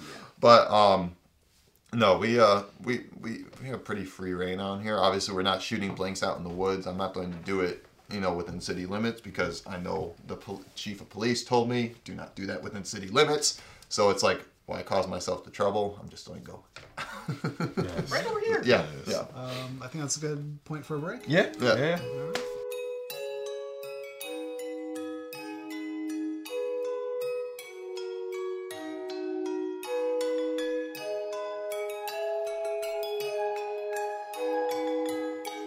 We're back. we're back from our break. Um, I know Zach was asking some uh, some good questions uh, about permits, so I'll let uh, Zach and Miss Decimus take it away. So have you ever had to deal with any permits at all? Uh, no, I mean I do have instances where we needed, you know, to show liability of insurance. You know, so I do have my own general liability insurance. Okay. Um, but other than that, we've never had to deal with actual permits to where, you know, if we don't have it, we can't shoot there. So I mean, we just kind of, if we're able to do it without having to spend a lot of money, that's kind of how we like to roll. I, I fully So we yeah. we we exhaust all options before we go. Like, oh, I guess we gotta pay these people uh, Yeah. um, because we have we have connections all over the place. You know, Yeah, in the city. it's a good thing you know, and then friends have connections who have other connect. You know, it's it's just you know a matter of finding or taking the time to talk to people and be like, hey, you know this person or that. You know, which is probably the only thing why I like Facebook. The only reason is able to contact people on a whim, or not on a whim, but uh, you know, on a moment's notice, and then just let it sit up there, and I can continue working. And if I hear a bloop, it's like, oh, someone's gotten back to me. Yeah, there you go. Alright, yeah, that's that's cool. Remember, kids, insurance is important. Yes, yes. If anything, that's the Especially- one thing you don't want to lack on. Especially when you're using real machetes like this guy does, Hey, which know you what? should never do, ever. Don't ever Yeah, do it. it- The only reason why we did that is because we, you know, I know how to use, you know, properly use one. The blades were dulled, and uh, my cohort in the scene also had, uh, you know, experience. Of course. so. I'd just like to say, if you are going to use real weapons, don't be stupid. Make sure the blade is dull. Make sure you're not handing it to someone who's uncontrollable Yeah. with their weapons. Just be safe. Be pre- be Have you ever had precautious. that Yeah. situation? No, uh, I've used I use real weapons on all my sets, and I make sure Yeah. they're dulled. Anybody who's actually handing them knows what to do and what not yeah. to do. And no, stuff I, like if that. someone doesn't know what they're doing, it's like no, you know, not Yeah, at all. the and the same thing with the with blank guns. I don't care if you know me, if you trust me with your life. I don't give a crap. I'm going to um, take out the magazine. I'm going to show you the barrel. I'm going to show you. Be like, look, you know, don't trust my eyes. Trust your eyes. Yeah. This is this is empty. I, I ca- I've never worked with a real gun before. I've worked with airsoft pellets, but yeah, that's a really good thing to Yeah, do. we Make have- we have, uh, everything is empty. yeah, yeah. We have blank firing guns that are built specifically for blanks, but Correct. you know, yeah, it's The uh, they actually uh, I've worked with them a couple times. They actually uh, um, the the whole barrel uh, and everything else it's it's it's all ironed in so that there's literally no Yeah, there's no way for an actual projectile Correct. to escape except for the muzzle flash. Because I got front firing ones. Some of them come out the top. Okay. But um, yeah, the the magazine is smaller. Like I have nine millimeters and a 45. They can't hold an actual 45 or nine millimeter round. It's Correct. impossible It's- for you know. But you know, it can still hurt you or even kill you if you put it right here. And I then mean, go- it's, it's yeah, Yes, the yes, muzzle exactly. three feet safe distance. yeah yes yes yes it Fair. is. Uh, so Yeah. that that means you make it five. exactly exactly Safety precautions, take them. Yeah. The uh, and actually too uh, one one big tip I've always said is is if you have somebody who knows what they're doing, you know, and you have a close friend that has the experience and everything else, have somebody be a prop master and to be a safety, you know, regulator who handles all that. As soon as the scene's over, hey, hey, give me that stuff back. Come on, come on. They, uh, and then they hold it on until the next shot is available. Then they hand it out to the correct person. It doesn't disappear. It's not being used by anybody else that's not supposed to be using it. Everybody's safe. Everybody's happy. Yeah, I never, I haven't seen the video at all, but I saw the articles about it. The one film crew that had guns drawn on them and everything, and they, they, even the, the sound guy's on the ground with his dead cat, and he's just on the ground, you know, all that stuff. And like, see, and I tell people, like, anytime we're on set and we have, I never tell, I can't, I don't allow people to bring guns. The only people bringing guns on my set are me or, you know, my trained weapons master. They can bring blunt weapons, they can bring edged weapons, you know, whatever, knives, whatever. But I always tell them before they even come on set, it's like, hey, if you have weapons, when you're on set, the weapons stay on set. I don't want to see anyone running around with them or anything like that. That's how you get. I don't put this, but it's, it's how you get shot. uh, so no, yeah, no. When it comes to safety, that's a big thing on on set. You know. And it's also you should take the like if you're working with like guns on set, fake guns, warn the cops. Oh yeah, no, Yeah, yeah, no, yeah, yeah. yeah. Yeah. yeah. So you don't run into a situation like Yeah, that where yeah. you have guns drawn on you. Like, what are you doing? Then Yeah. also warn people with it. I think it's like a two block radius or something like Yeah, that. I mean, sometimes uh, like enough uh, if I'm out in the woods or anything like that, it's just me, uh, you know, me and two other of my crew, and then three other people. It's like you know, we're out in deep in the woods. It's not like we're flashing around town or anything, so I it's not. You can get away with more by doing. it. Yeah, but you know, if you're out in the street and open view, full view of the public, it's like let, let people know. Yeah. The uh, well, yeah, yeah, that's true. That's true. So, David, did you uh, do you have anything you wanted to Oh add yeah, throw in? uh, I wanted to talk about your other like creative ventures you do. Um, I saw on your website you have you've drawn a lot of um, posters for certain films. Yeah. I wanted to talk about like some of your inspirations for um, some of the posters. Yeah, well, with when it comes to movie posters, I always like to go back to you know like the grindhouse era and you know this this sixties and seventies and you know and especially the eighties when you got such a unique style to not just horror films but films in general. You know, everyone everyone was you know drawing it out by hand and painting them and everything like that. It had the look. It looked like a movie posters. Nowadays, it's just floating heads and fancy shiny titles and you know it you know if it's a movie about a shiny head that you know speaks sure that that has a point for the title but you know as an illustration major you know it's been drilled into my head about designing for the space and making sure there's a flow to your work if it's indeed necessary for a flow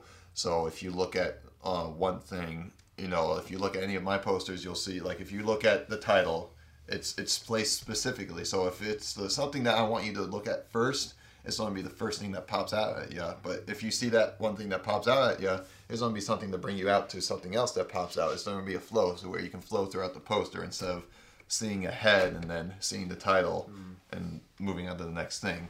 Yeah. Uh, so yeah, I saw that with the um, clickers poster. yeah, yeah, have your- your yeah. You, you go straight into the middle of the mouth Yeah. there. Yeah, because then you go into it's like, oh, that's a interesting mouth, and then it's like, wait, what?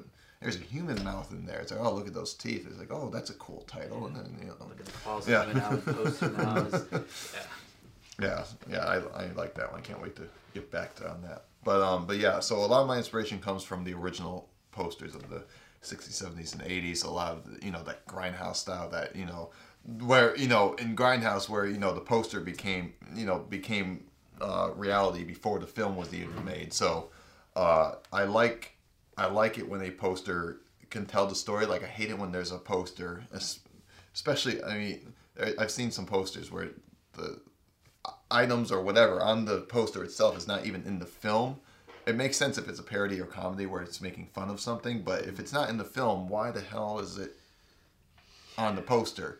So, you know, if I'm doing a poster for someone else, I ask people, it's like, okay, what's the main story? What's what's um what are the main elements of the film? Because if it doesn't have to be, even though I'm a very literal guy, I don't. I, I try to be more artistic than that. Then it's like, oh, this film's about a one tooth bank robber. You know, I mean, obviously that's going to go on the poster because you know that's interesting. But uh, I tried to be a little bit more artistic when it comes to designing what goes on and what doesn't go on the poster. And I've had arguments with people too, because I had people who was like, okay, we want all the heads here and then all the heads here. It's like one, that's a lot of work. Two, Hold on. two, you're, you're, you're, you're paying me because you're not able to do this yourself. So I'm going to design you a couple options first. And if you don't like them, sure, I'll do your crappy version. But let me show you what we can do with this idea first before we go, you know, making a crappy poster. I mean, I'd still make it look good, but it's just, you know, a bunch of floating heads or anything like that. There's only a couple films that can get away with that, like with Lord of the Rings, you know, with that. But see, they, they designed that intricately, but there's just so much to that storyline, characters, everything like that. Uh, and plus, it already has a book, you know, and everything, you know, books before the film. So I, I, I allow that to be like, okay, yeah, you can get away with that.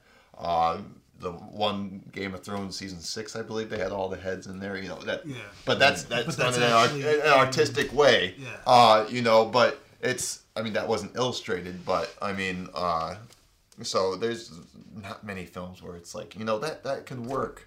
Uh, I mean, there's posters where they have a simple object, like Grand Budapest Hotel. They have the Yeah. hotel there. There's like 50 names on on the actual cover, but they put them up top where they belong, not all on the front page there. Uh, I mean, even as much as National Lampoon was, you know, an icon in parodies and all that stuff, you know, putting all the heads and making look mad, mad, uh, mad, uh, Mad Magazine style uh, artwork is cool and all, but it's just it's it gets to a point where it gets so busy that it's you know you don't know what to look at, and it's like it's a fun Easter egg hunt to it's like oh look there's that guy from that, but it, there, there's there is such a thing as too much. So, Yeah. yeah, Sometimes more is less. yeah, yeah. That is for sure. In all in all realms of art. I Oh, mean, of course. Yeah. yeah. Oh yeah. Like sometimes when you're shooting a film, if uh, you know you you get your over the shoulders, everything like that for a whole conversation. But sometimes the master shot of the wide is just, oh, it's gold. Let's just leave it as that. as long as your whole movie isn't like that. Yeah. well, yeah. Well, yeah. The, the, unless you're unless you're going for a specific purpose with your wide shots, then not the whole movie. Yeah. the uh, Yeah, there's a there's one uh, particular poster that I that I loved, and I think um, Zach loved. If, did you want to talk about some of the elements? Which one? Uh, the pause Yeah. poster. Yes. That's why I brought these out here. oh, look at that. There we go. And here it is. Dun dun. Oh. Oh, look, we don't get that much glare either. Nice. Nice. Oh, no glare, nice. Yeah. What was the uh, inspiration for this? Well, uh, uh, my buddy David, uh, who I'm a regular, uh, he's a regular uh, customer of mine for uh, posters and whatnot for his films. He, uh, I don't think he's the owner, nor is he the owner, but he um, his company name is Boombastic Films, or him and his friend's company is Boombastic Films. Sorry, David.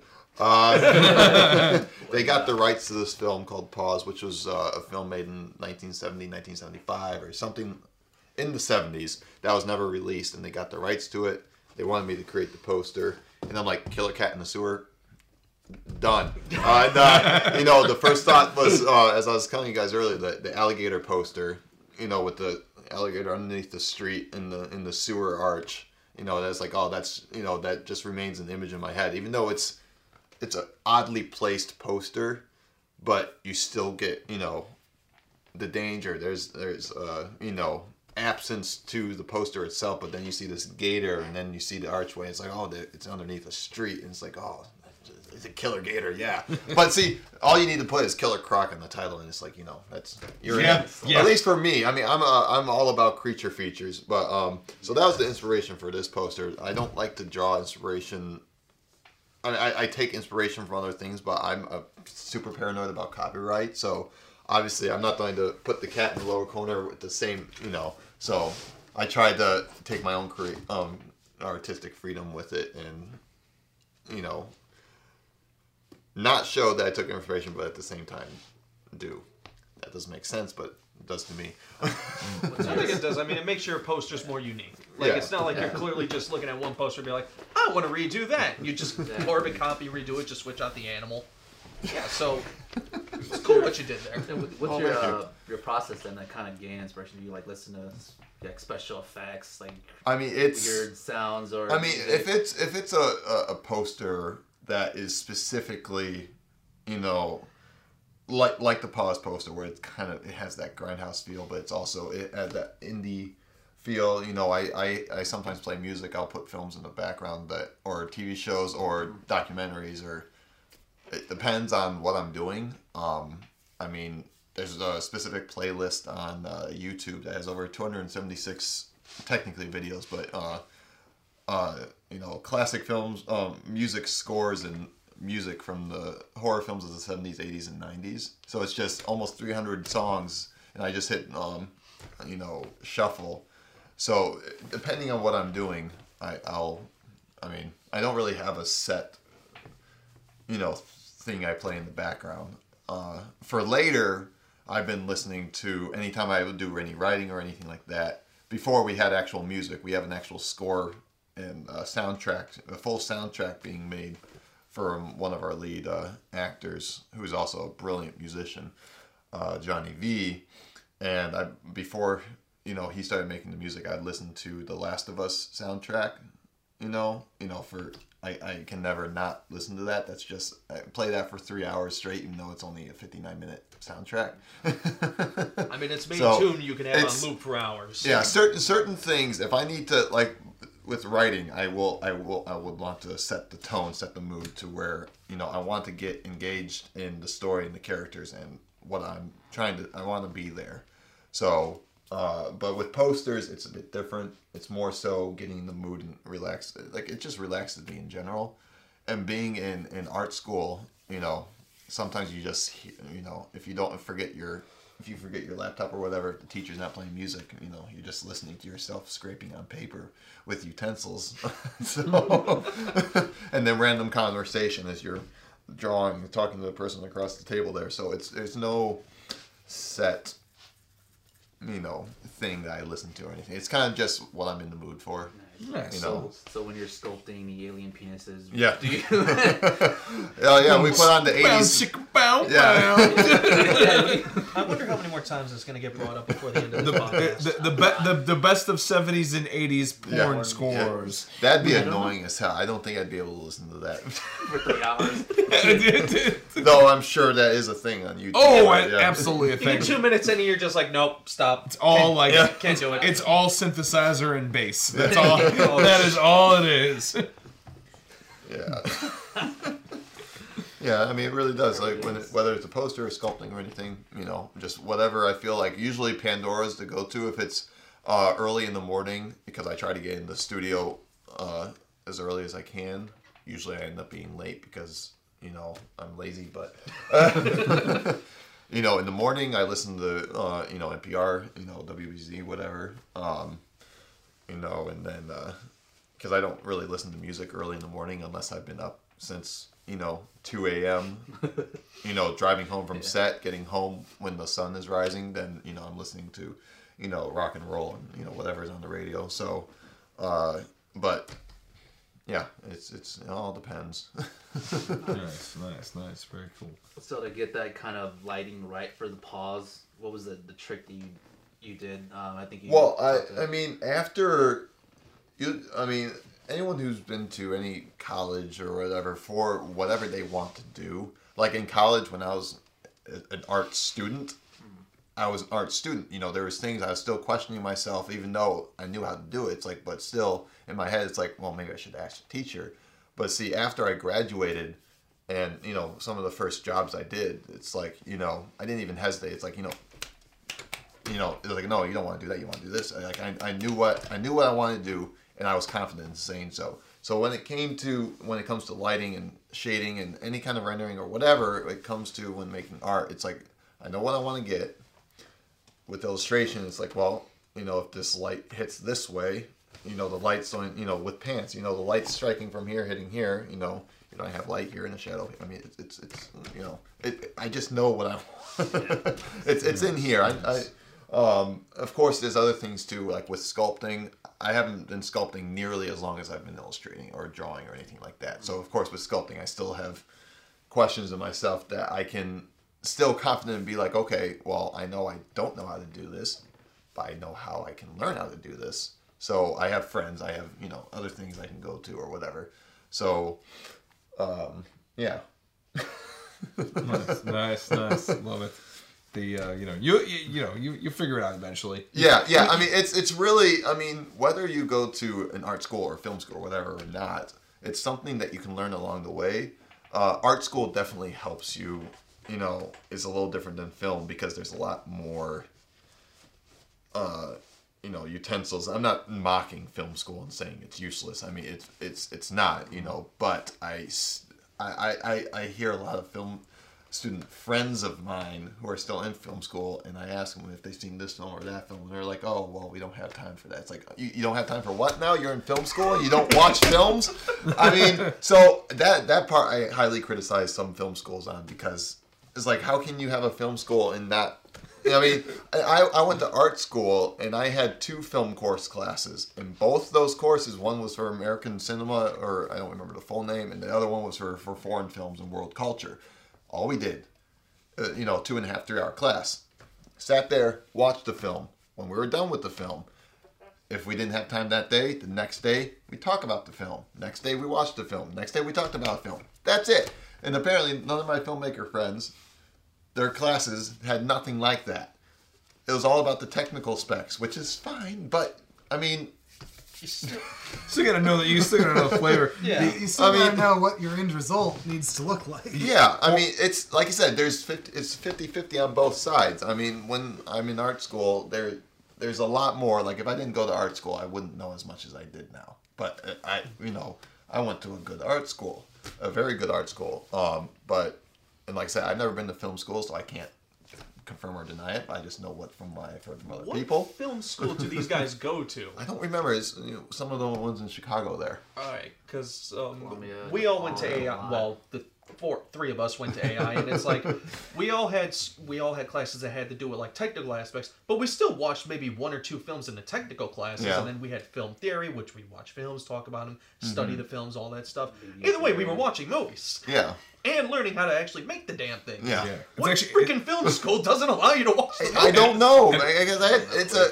I wouldn't talk about it as much if I didn't have so many friends of mine say it's like, oh, I didn't have time to watch films. It's like, w- w- And even w- me and this guy, like we, like I'll watch a movie at least a couple times a week. He watches them all the damn time. I you- consider you it research. I mean, I go to Exactly. bed with the TV on. I mean, Yeah, it's, Jesus. You gotta The, know uh, what you're getting into. At Yeah. least, at, at least while you're in school, like at Yeah. least, at least while you're in school and you're learning stuff. I understand. none that- of this. No, you don't have time. Crap. It's like It- you. it- that's you actually sleep, don't you? that's the, that's actually the time when you need to be doing that. Like when you're in the profession. You know, I, I was joking around with somebody, a family member the other night about that, and and and one of my friends was giving me a real hard time about not. Um, like I, you know, it's hilarious. Like it, you're in, you're doing all this stuff and everything else, and you know, and I ask you, hey, have you seen this film yet? And you say, I no, I haven't, and everything else. I was like, like yeah, I'm, I'm fucking busy. I'm actually, I'm actually trying to make, uh, and not only a, uh, you know, uh, work with these guys. I'm trying to make a fucking business and to get everything going. And that, and I was like, now I understand when when when they interview celebrities and they talk about other celebrities' films, Mm-hmm. and they're like, yeah, no, I didn't, I didn't catch it yet, and everything else. And I was like, well, why didn't you catch it? It's like, oh, oh yeah, that's right. Like you, you're working 18 hours a day Yeah. trying to do that. You know, if you're not watching film while you're in film school, that's a problem because when you hit the professional circuit, Yeah. Mm-hmm. then you're actually busy. That's, Um, that's uh, why I don't take the Oscars seriously because it's, it's the industry watching voting on it is like They don't watch film. If I'm nowhere near their level and I don't have time to watch those movies, Yeah. how, how can I believe that they have time to watch Th- them? they send their assistants to go vote. Um, uh, it's actually not the actual voters; it's all of their PAs and their assistants that actually vote for There them. There was actually or the one interview with the voters that I just let my wife fill it out. Oh my god, That's hilarious. this is. Uh, I'm The- not gonna deny that I do that sometimes, but I mean, it- it- he's the, shame. The uh, but I mean, you know, especially in film school, that's disappointing though. that They Yeah. don't. They should have classes to, Yeah. to teach film. I mean, I took Because you learn so much more. Like if you watch Akira Kurosawa's uh, the the Seven Samurai, the seven, yeah, you can learn so much just Oh, from that. You can learn about you know the culture. You can learn about you know framing. Because uh, one of my um, my film teacher uh, pointed out that in that film you'll never find a frame a, a, frame where something isn't moving. Like he's watched this film several times. And you know, one time he thought he found a frame. It was a super wide shot, like a super wide, where you can see miles into the distance. Uh, and he thought he found the frame where nothing's moving, but he, then he's uh, like eighth time he's watched it, he sees a little branch in the corner doing this. oh, Uh, you know, it's, it's, Ah. it's little things like that where it's like, oh, that's just, you know. No, we can see. So we I mean, about- you don't learn stuff like that in film school. Oh, I mean, no. I, I mean, I can't say that, but I mean, I'm sure there's individual teachers who can bring stuff up like that. But because that's where I learned it from, I didn't know that, but that's from me watching it too. He was after we saw the film. He was like, "Did you uh, notice that la- that one scene there? Yeah, that branch was moving." I mean, we could sit here and talk about Kubrick and Hitchcock for hours. Yeah. But all their their crazy shit. But you know what though? You wouldn't learn that unless you're watching it. like you okay. have to you have to watch it. I mean, I learned so much. I mean, I've been acting since I was ten, and I've learned so much about film acting from watching films. Mm-hmm. Yeah. The um, I mean, it, it- the, the funny part is, um, I also read a, a bunch of great books. Um, uh, Michael Caine, who wrote a book called Acting in Film, he brings up film all the time. Yeah. He's like, if you're gonna steal, steal from the best. Yeah. And like, and here's like the tw- here's the 20 films of where I got this lesson Mm-hmm. from and that lesson from. And one of the best lessons I ever heard was uh, was Casablanca. Um, uh, when he was talking about Humphrey Bogart. Humphrey Bogart was great with eyes, and and he said uh, Humphrey Bogart would always deny the camera his eyes until Mm-hmm. the last possible second of when it would be effective. The scene in Casablanca when he's sitting there of all the gin joints and all the towns of all the world she had to walk into mine, he doesn't look at the camera the entire time. And I actually went back and watched it. Like he does not f- uh, look in the camera. He looks everywhere else Mm-hmm. until the last second of the frame and then dead on, and it's the most effective, and it's just Mm-hmm. Yeah. excellent work of acting and cinematography and direction in that particular scene. But you wouldn't know that unless you actually watched the fucking movie. Yeah, yeah. There's there's things that you can learn in school, and then there's things that you learn down the road. Yes. You know, like when I'm sculpting or doing anything like or life casting, for instance, you know. Oh, yeah. Uh, I mean, obviously, I probably would have known that if I, you know, took some workshops on it or anything like that. But you know, me being uh, me, it's like oh, life casting makes um, one part A, one part B equal, and then mix it together, apply it, wait till it cures, make a shell. That's it. And you know, it's like oh, hair. so I mean, yeah. it- it- there there's a beauty to learning down the road. Like when I was in art school, uh, you know, I was uh, aiming to do you know special effects and stuff like that. I was actually on set and all this stuff and doing you know movie posters for people. And some of my some of my art pro- uh, class projects for, for for certain courses were actual posters that you know were for clients. You know, and I there's like one or two, but um, I used it as such, and you know, learned down the road. So there's a lot. You know, and you never stop learning either. I mean, Of course, of course. you know, Roger Corman, I'm sure, is still learning to this day. I mean, even though he's more so on the producing standpoint, but you know, I, I don't think I've ever seen someone who has as many film credits as that man, like over 500 different. Uh, He's done a couple movies. Yeah. Just a few. The uh, you Uh, know he, he only jump started Jim Cameron Jim Cameron's career. and um, uh, I want to say Opie, but uh, Ron Howard. Yeah, he's he got. Oh, wow, Ron we're Howard. going way back. So th- there was a sh- Jack Nicholson. He made Jack Nicholson do Joe with Dante. LSD and all yeah, that well, stuff. yeah, yeah. So, and for everybody who doesn't know, Ron Howard before Happy Days was in the Andy Griffith Show. It was in black and white. He was the kid. There was in some color, They, uh, but that's when Barney went away. Yeah, that's true. Yeah, that's true. Tri- trivia question for you, Mark. What was Ron Howard's first movie as a director? First movie as a director was it Splash? Nope. Really? Okay. Death Race thought it was, 2000. I, I thought it was Splash. What's that? Death Race 2000. Nope. I thought that because Roger Corman got his first direct- directorial debut. I thought that was Ron Howard's first. What was it? Grand Theft Auto. Hang on, what? Oh no, no, they. Uh, that's right because Death Race 2000. It didn't get called Death Race 2000 until later, so I think it was called Death, um, Grand Theft Auto as well. I think that's like the alternative title. movies. Who did Who did Death? I know somebody did Death Race 2000. Yeah, I know there was a movie called Grand Theft Auto. I think they are two separate movies. The uh, I'm curious. Damn. Death Race 2000 was Paul Bartel, and it stars David Carradine, Sylvester Stallone. Okay, so it was Grand Theft Auto then. Yeah. Okay. Damn, I thought it was I apologize, internet. I was wrong. Wrong Please don't internet hate us in the comments section. Say again. Being wrong on the internet is seven years bad luck. Oh, Yeah. well, I carry yeah. a I carry a flip phone and I'm a, a millennial, so ah, nice. Start freeze frame with him flipping the camera. Yeah, Yeah, he both directed and I can starred confidently in it. say fuck Facebook as well. Yes. We need more people to do that. The uh, at the end of it, he's gonna be like, but, but follow me on Facebook. I, I get a lot more interaction on Instagram though. I can't even uh, get any interaction on Facebook unless I po- cross post it from Instagram. We do. We, Yeah. yeah, yeah, yeah, If I post yeah, something yeah. directly on Facebook, it doesn't get seen. But if I post something on Instagram and share it through Instagram onto Facebook, then you know Well, Means the twenty people that will see it see it. yeah, yeah. Yeah. So the uh, too cluttered, man. I am actually glad I know that trivia fact because I genuinely thought it was it was Splash. Nah. The uh, the uh, yeah. Because I got Death Race 2000 part from uh, a Roger Corman um, Yeah. documentary. Because and- um, Grand Theft Auto was also another Roger Corman movie. Yeah. So his first was So, okay. Corman movie. Yeah. But then again, the internet doesn't know anything about Ron Howard anyway. So the, the internet knows all. uh, ex- ex- They, they know that he took over a Star Wars movie. yeah, and he couldn't save it. No one could save that movie. The, uh, oh.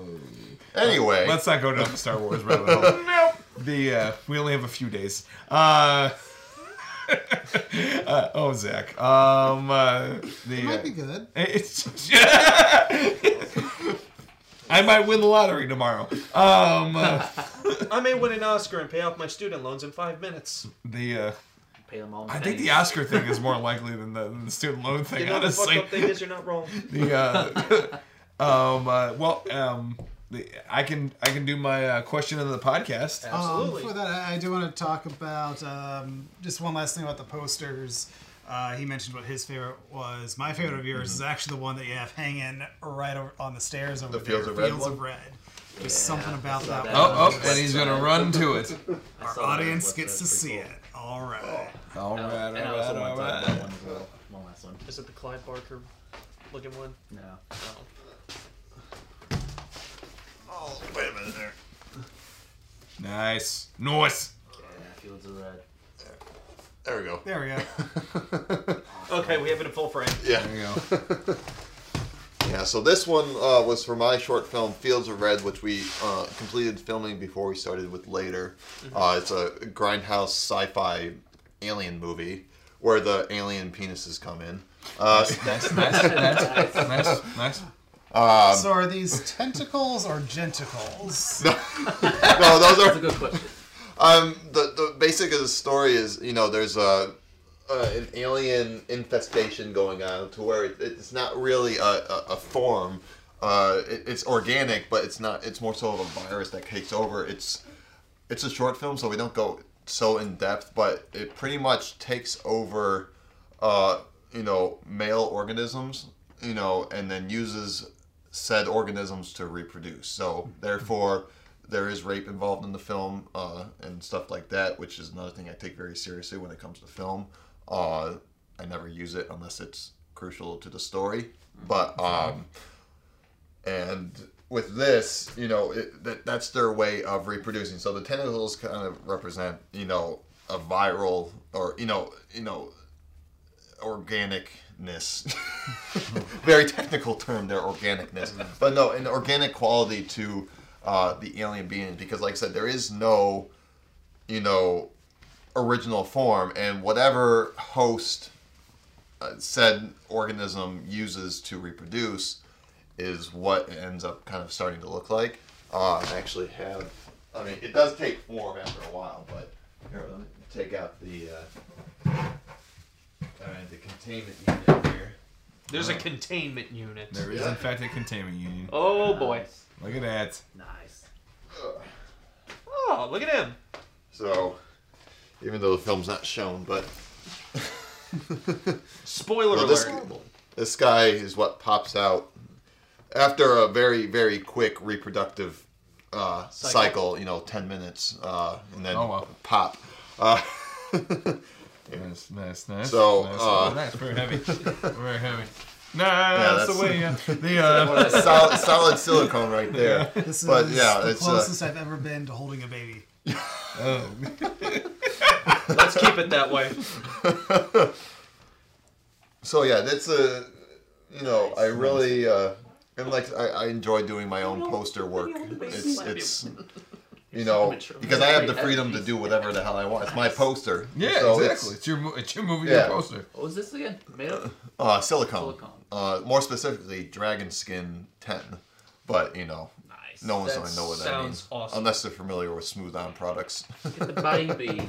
And then Bye, bye bye. bye. so that's probably $70 worth of silicone right Oh there. wow! Wow. Yeah, I can tell it's good to. And I had to do it twice because the first time I messed up. So I had to go out, back out to Reynolds, which is uh, in countryside, just south, uh, no, north of here. Mm-hmm. And uh, buy some more. Is like, yep, I messed up. And- So is it just solid silicone? yeah, this is solid silicone. So This all is, that weight is. yeah, yeah, that that's is it. it. That's some serious weight right Wow. there. Yeah. So, yeah, silicone is pretty much the go-to when it comes to any kind of like body props when you see body parts or anything like that because you can get the translucency uh, and you can also put mix stuff in it everything like that. But that's not what we're talking about right this second. How long does it take? To, how long did it take you to make that? Like, what is the process for just making one of those? If you have Um, like make like multiple for like a scene or somewhere, like to make multiple of those, Yeah, like well, how if- long does one take specifically? Well, um, you know, silicone. It depends on you know the size of the mold is you want to take into consideration. But you can get silicone that cures within five minutes. You can get silicone that cures within six hours. You can get silicone that cures in sixteen hours. I mean, it, it all depends. Like if you have a giant mold, like someone my size, if you want to fill a whole mold that's you know something that's six foot, you want something that doesn't cure in five minutes because you need the time to make sure it gets in all the details and everything like that and. Uh, stuff, but something like that. That probably took about you know thirty minutes to cure, I think, if I nice. remember. Uh, because I wanted the last time I messed up, you know, it cured too quickly, so I wanted to make sure it cured correctly, and uh, yeah, so it doesn't take that long as far as the uh, process of making the physical prop itself, uh, but sculpting it, molding it, and casting it as such like that. I'd say if you crunched it all together, uh, you know, probably four days, Okay. Okay. and you know that includes eating and sleeping. Okay. but of course, it took longer than that because I didn't work on it every single day. Yeah. Usually, if I do a sculpt that you know I want to look good, I'll let it sit for a couple days, and then uh, you know I come back to it uh, and be like, oh well, maybe I can change this. Because you know, if you work on something for so long, like 10, 18 hours or whatever. Yeah. yeah, you're going to be seeing the same thing, and you know, so even sometimes you'll see artists, you know, like with this piece, you know, most posters I do, I'll flip it upside down, you know, for posters and look at it that way because you see it differently that way, and uh, you know, so it, it's a pro- um, there's process that doesn't really involve much other than waiting. Nice. So there there is waiting involved, but if, if I crunched it all together and I allowed myself to eat and sleep, I'd say probably four days for that little alien there. Okay. Yeah. Nice.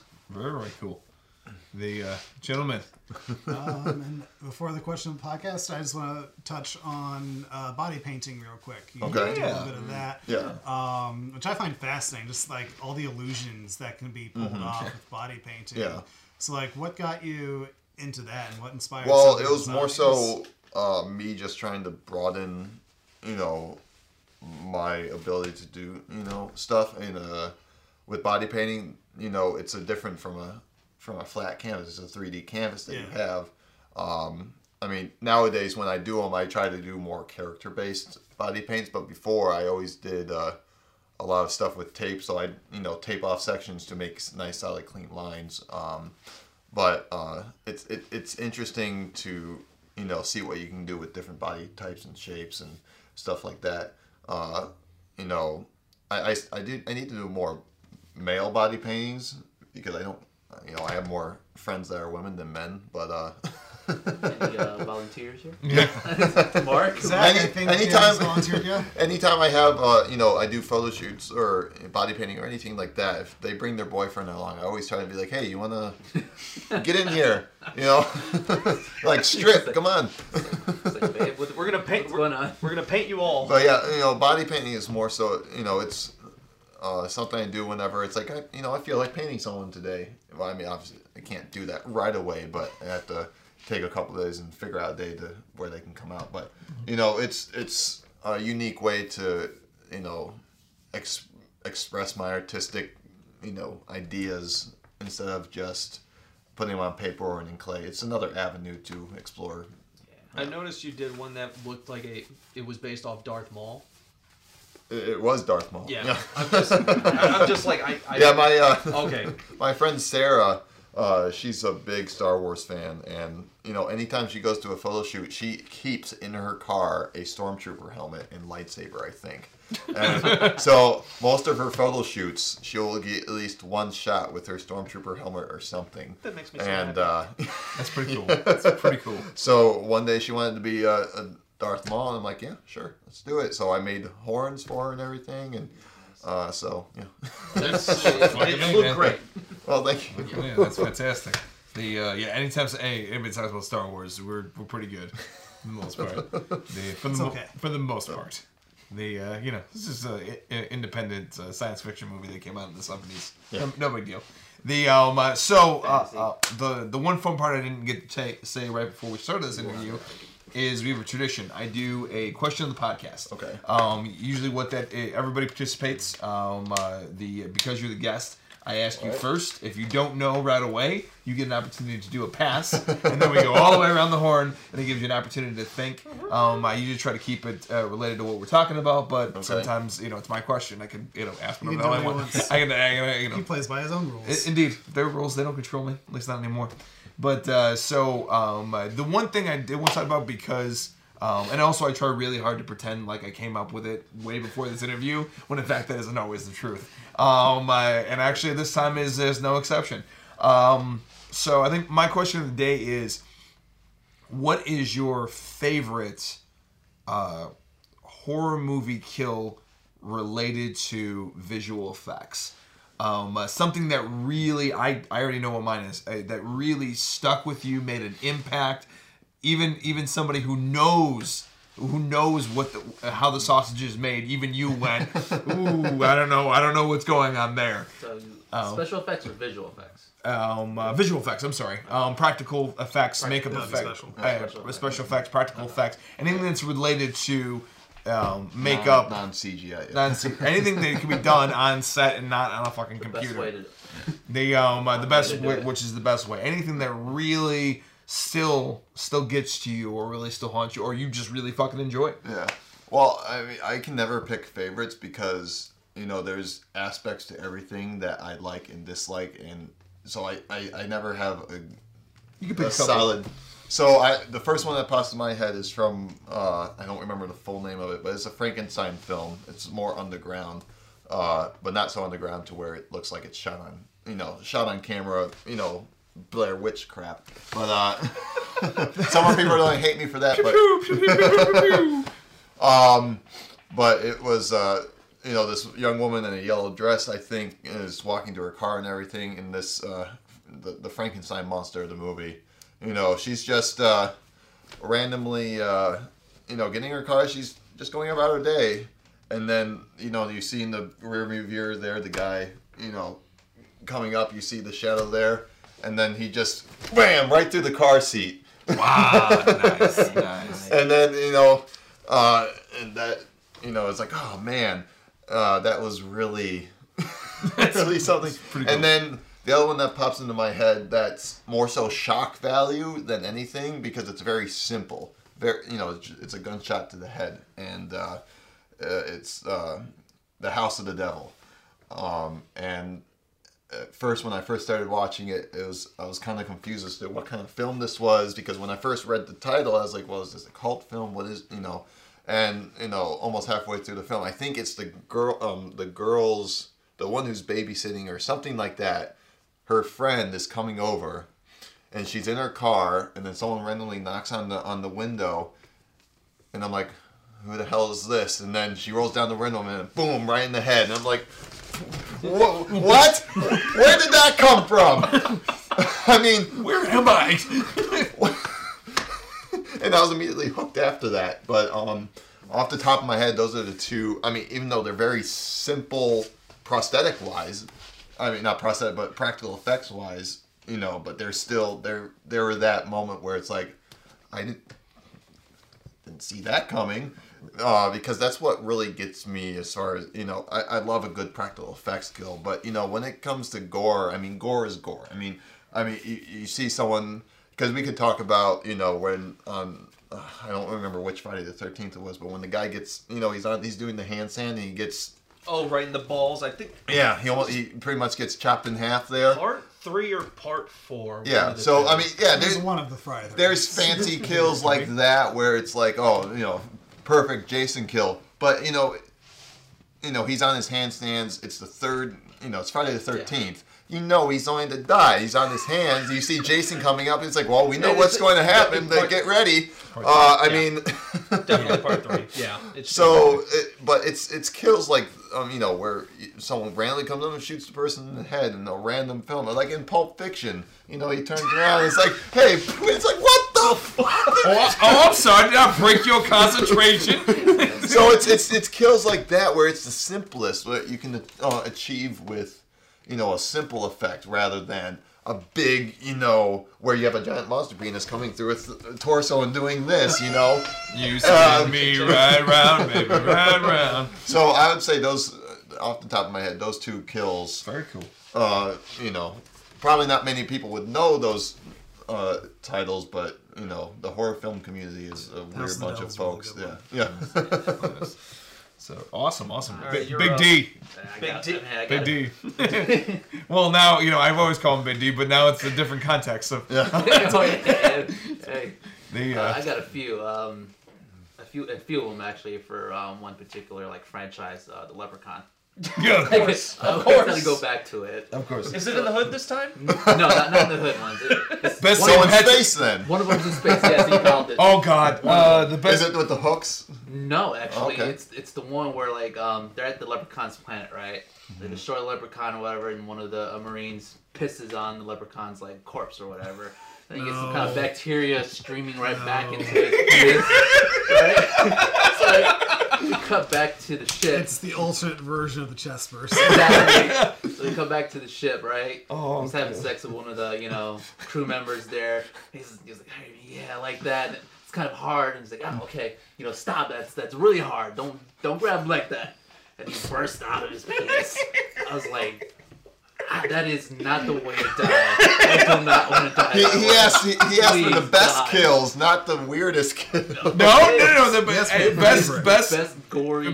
best, best practical effects. Yes, for situation. favorites. Yeah. favorites. Yeah, I favorites. favorites. Of, hey, Okay. most effect. Well, you know what I gotta say though.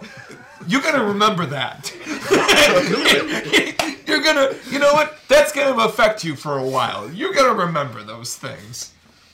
It's true though. Like like when you're like in uh, foreign countries or whatever, it's like don't piss in like the, the lakes. If you go in there, don't piss in there. The- you the get bacteria. So it's they're like trying to. Well, in certain lakes, you gotta worry about the um, the little tiny catfish there. He likes to swim up in the. Oh yeah. Oh yeah. Oh yeah. So yeah, that. I don't remember the Latin name for it, but yeah, the penis fish is what it's called. Yes. Yes. Oh god. It goes up in there and then spreads its spine so it can lay its eggs, Yep. and they have to cut it out. Yep. You're welcome, internet. Yeah. The, uh, I learned about it on Animal Planet. I learned it from the film Anaconda. Is that with um, the first one with uh, The first Ice, one. with Ice Cube and uh, J Lo? Yeah, yeah. Which I'm just trying to break um, break the pattern here, but have you ever noticed that with Lake Placid and Anaconda, there is never no two franchises that are so alike. The first films, Los Lake Placid and Anaconda, super strong practical effects, very little CGI, all animatronics, everything like that. Beautiful, beautiful work. Second films, you know, they go straight to sci-fi movie kind of thing, which is fantastic. I I love cheesy sci-fi movies. Like if I was in a hotel, you know, on vacation and it was a Saturday, I'm not doing anything else but sitting on that just watching sci-fi because we don't have cable. like monster movies all day. Yes. awesome. Uh, but then you get into the fifth and sixth one. It's all CGI. Yeah, No, there's no two films alike. And then you- they they actually made Anaconda versus Lake Placid. Yeah. Yeah, they did. We, we saw it at thought a. it did. I was did at a not bar- see that. I was at a bar one day with a buddy of mine, and we saw that. It's just like, how did we get here? Yeah. If, I saw hold on, if the leprechaun can go to fucking space, Yeah. that's well, not see, that's much how you know a, fi- um, a film franchise has ran out of ideas. Oh, when they it go goes to space. Of course, of course. When Jason X, you know, a, I- I'm still waiting for Michael and Freddy to get up there at some Yeah. point. There's still a chance. Eventually. the eventually. Robert's yeah. still alive. He can Yeah. do it. the um. Uh, he wants to do one more, so or at least he says he wants to do one more. He does. He was mean- on the he was on the Goldbergs in uh in the Yeah, uh, but that's Freddie the Mercury. Goldbergs. That's Yeah, I the know, but yeah, it's not the same. But, But you know, yeah, hey, we, hey, we take what we can get. What was the other? Uh, uh, So the other leprechaun one's uh the second one. They're both leprechauns. they're both leprechauns. There's a few there's leprechauns. Oh, And Jesus. It's so. I've never had somebody so much of a fan of the leprechaun. I- series. I'm a He really loves that franchise. series. Yeah. It's one of the the uh, puns you gotta you gotta give it to Oh. He, the puns. he likes the short killers. Like he loves Chucky. He loves the See, leprechaun. the Yeah, problem with do like Chucky, the the problem with. Chucky That's weird. That's weird. Because That's it's funny. interesting. Like, I love the Leprechaun franchise because he goes to the hood, he goes to space, he goes everywhere. One, one of the best St. Patrick's days I've ever had. Um, literally sitting at like my, my girlfriend and her and her friends were over there like actually having a good time and drinking and shooting darts and everything else. I'm fucking at, on the at the bar drinking a Smithwick's, watching Leprechaun in the Hood. It's like this is fucking so fascinating. I need to keep watching this. It's like eating like really bad food that's bad for you. Yeah, but see, it's the best, fil- the worst films that are the best to Oh, like a lot of the yeah. like a lot of Troma films. Actually, I have a weird, I have a weird kill that comes from one of the Troma films. After you guys, All right, Which movie is it from? Poultrygeist. Okay, I've not seen that one yet. the, uh, nice. all right, so what, what's another? So Uh, the second one, um, the main character's uh, uncle eventually captures the leprechaun in like iron like safe, and and he thinks it's kind of like a genie. So he's like, you know, I This is the you. one in Las Vegas, right? no, that's the third one. The second one's like, oh yeah, yeah. it's really Nobody weird. cares about the second one. Yeah, yeah. Except for Damn. this scene. Yeah, it's really weird. Like this is like he's got infected with like iron or whatever. He touches it and burns his hand or whatnot. so he captures the leprechaun and iron safe. It's like. I caught ah, you, and if you want me to release you, I get like three wishes or something, right? So he's like, one of which I want your pot of gold. So the leprechaun's like, all right, done. So the pot of gold, gold starts like developing in his In his stomach. stomach, yeah. So it Oh. starts developing his really pot belly. And he's, he's like, oh, let it out. And he's suffering. He's like, well, you gotta let me out of the safe so I can get it out for you. He's like, it's like, all right, all right, but you gotta make it one of your wishes. It's like, all right, I wish you out of the safe. Leprechaun bolts on. I was like, all right. He puts his hat on. He goes in there. He's like, you know, digs his hand and rips his stomach. He takes his pot of gold out. I was like, Oh boy. Well, you did ask to have to take it out, so there is that. I could have sworn that was the third one. I think that was Lo- the Las Vegas one. Lo- no, no, that was the second one. Las Vegas is uh, different kills. That was with the uh, sex bot coming out of the TV and then burning. Uh, yeah, weird kills. Jesus this Christ. franchise. If you haven't seen Leprechaun, I really need to go through this entire series. Yeah, they, they, that's a, that's a good guest request Yeah. for another day. Yeah. Um, I, the uh, that we gotta then do. Um, recent Leprechaun. Um, was a recent- like oh, Leprechaun right. Return, uh, where he burst out of uh, Ozzy's stomach, which was disturbing because they actually created when I was reading the uh, or watching the behind the scenes, they created like a whole uh, prosthetic piece, torso, whatever, for him to kind of pop out for like the closer shots. So I was like, Mhm. nice. Nice, nice. And then last one is the uh, Bride of Chucky. They're, um, I think they're at, like a honeymoon suite, right? And then um, they go and try to like kill uh, one of the couples they hated or whatever. They're like really rude. And there's like a mirror on top of like the bed in there. The couple's having sex, and then um, Tiffany grabs like a wine bottle and just like bam, and then all this glass Oh, falling on nice. It's a waterbed too, so it's Oh, blood that's and water. that's that's pretty sweet. I was like, and that right there is like, I, I will not sleep under mirrors. Like, if there's a bed in a hotel and there's a mirror there, nope. I'm good. I, I- give me another room. I'm good. I'm good. That one really did affect you. So, Zachamus. All right. So my top kill, I'm gonna go through three. My top one is from Nightmare on Elm Street Part Two. All right. All right. So it's the scene where Freddy's pretty much essentially coming out of the kid. Mm-hmm. Yeah. It starts yeah. where you could see Freddy's eyeball through the kid's throat. Mm-hmm. Then his nails start coming out of the kid's Yeah, yeah. like fingers and stuff. And then he just slashes his way out of the kid, and just starts crawling out of it, emerges, and proceeds to kill his best friend. Yeah. Which is, I, I just thought the way they set that whole thing up was freaking amazing. Oh, yeah. It's the whole reason I love that series because of how creative they can get with the kills. All right, second favorite kill is in Machete. All right. He's escaping from the hospital. He guts one guy, takes his intestines, runs to the window, jumps out, uses the intestines as a bungee. Which one is that? That sounds. That's the first one. the first one. Nightmare on Elm Street. No, no, no. No, this is a Machete. machete. Oh, okay. Movie Yeah. Machete with uh, Danny Trejo. Oh yeah, yeah, yeah. Okay. Yeah. He grabs the intestines, jumps out the window, uses it as a bungee cable, and then slams in through a window, I think like two floors down, and then proceeds to leave. I'm like, that's the most creative kill I've ever seen! The um, you know what? There needs to be a Kill of the Year award because he just won it. And, and, and, and that's that's not technically a horror movie, but because it's so awesome, I'll allow it. the, uh, the the level of awesomeness With the in amount that. of gore in that movie, just It, give it it. might as well it be. came from a fake trailer that was attached to Planet Terror, which is a horror movie. The Okay. spin-off from a horror movie. Yeah. Fair enough. Fair enough. And I then, allow it. Yeah. And- Uh, we, we, we, we vote to allow it. and then my third favorite kill is the sleeping bag kill from Friday the 13th. Part 10. Part 7 was good, but thanks to the MPAA, Let it go, Zach. It's over. Let it go. they nerfed the shit out of Let it. it go, Zach. It's over. You don't know that. They can't hurt But you. in part 10, he just bags up the two naked chicks and just starts beating the shit out of each other, and then just proceeds. They do Bam! They, I laughed really he does that in hard. the new one too, or, or the newest one with uh, Jared Padalecki. Yeah, Uh, um, he hangs, it it, yeah, fire, hangs yeah. right above the fireplace and just burns her alive. That one was just brutal. I love Yeah, that one. yeah. I'm just like, The damn. sleeping bag one in Jason X is hilarious. It still makes me laugh. The um uh the but go ahead, B man. All right, so I'm gonna power through three right here too. So it's hard to think of favorites because there are so many. Yeah. Yeah. Um, and especially since we just recently did our favorite non-slasher horror movie kills I, I, fig- podcast. I figured this would be able to incorporate practical effects. yeah, so it's uh, I didn't.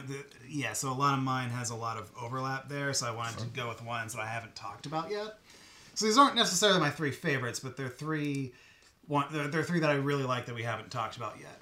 Um, so I really like Tales from the Crypt Demon Knight um, with William Sadler and uh, Billy Zane. Billy Zane essentially plays this demon that's trying to get a key, and it takes place at this um, uh, boarding house, uh, motel type place, and no, and William Sadler is trying to convince people that Billy Zane's a bad guy and everything. Sheriffs are going to arrest William Sadler, but then Billy Zane just punches right through the sheriff's head, so his fist it comes clear and clean out the other side. And when he takes his hand back, the head comes with it, still on his hand. Uh, it was just one of those over the top, just pow right through his head. Pow right in the Right kisser. in the kisser. Another one I really like is the opening kill for the movie Cube from 1997. Okay. Um, I don't know if any of you guys have seen that Yep. one yet. Yeah, so it's pretty much Cube is these people are trapped in a giant cube that's made up of other smaller cubes. Each room is its own cube, and they move around and they're trying to get out. But some of the rooms have deadly traps in them.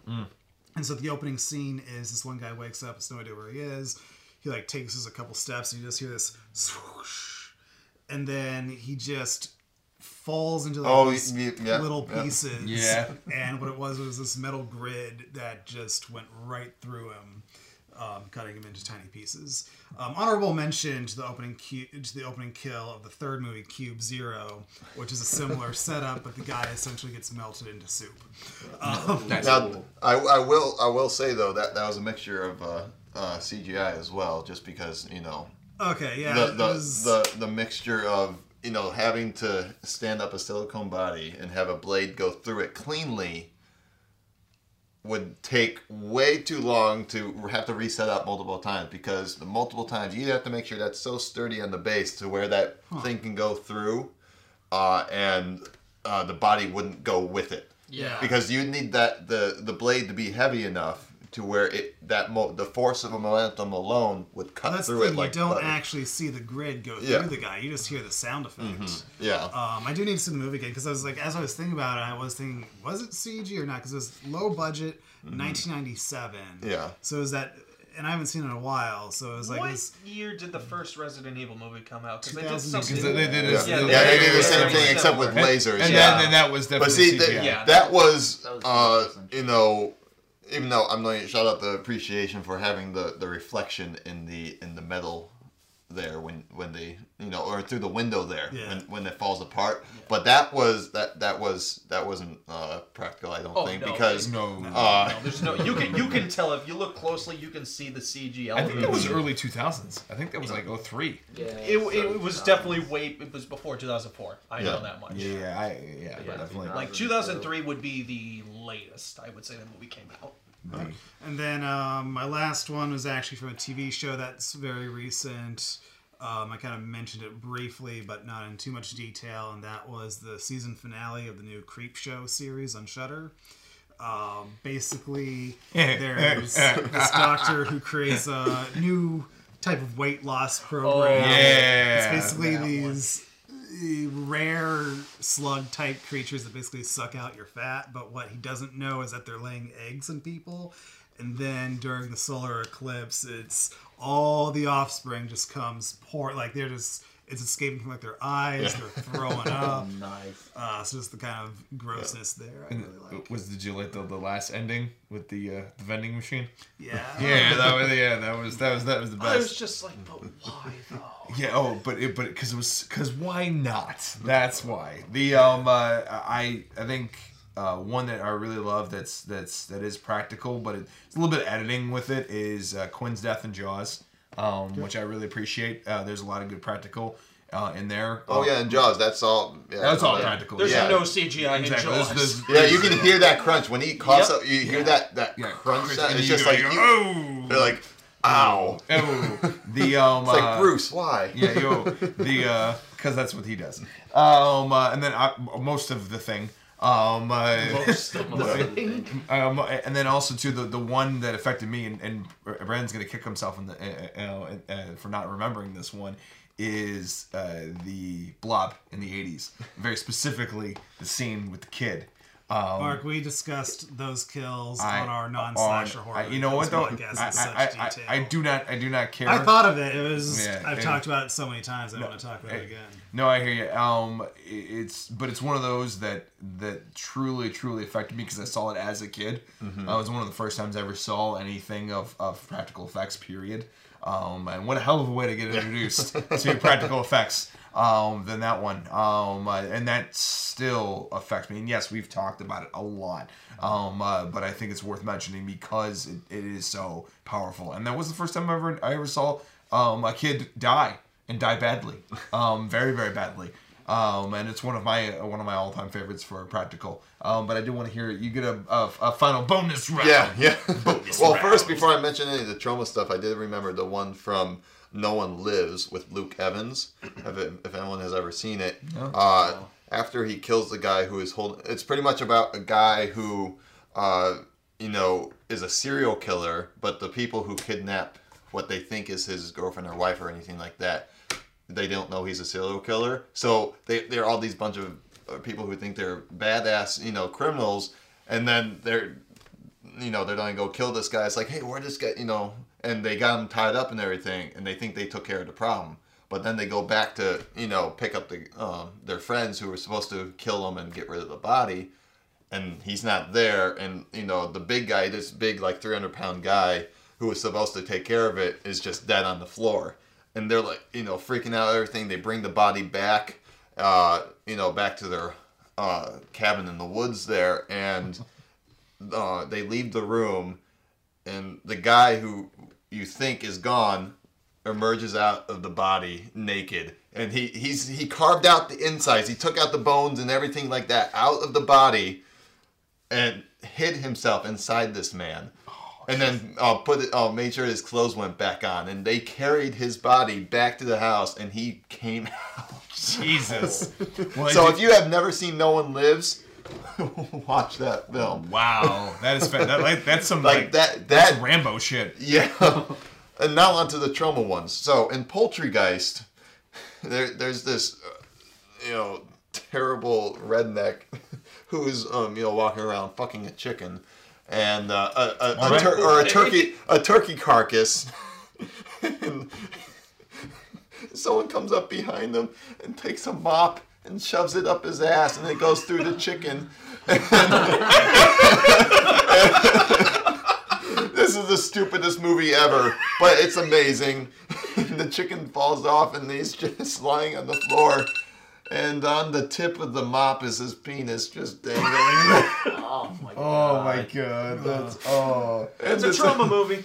Um, yeah, and then in the same movie, this guy who's eating this toxic chicken because anything with a Troma in Tromaville, there's always something that's toxic waste, and the chicken is toxic. So this big guy, one of the main producer, Mike Herz, I think his name was, but he's he's always the big guy in the films, and he has to go take a, a poo in the toilet there.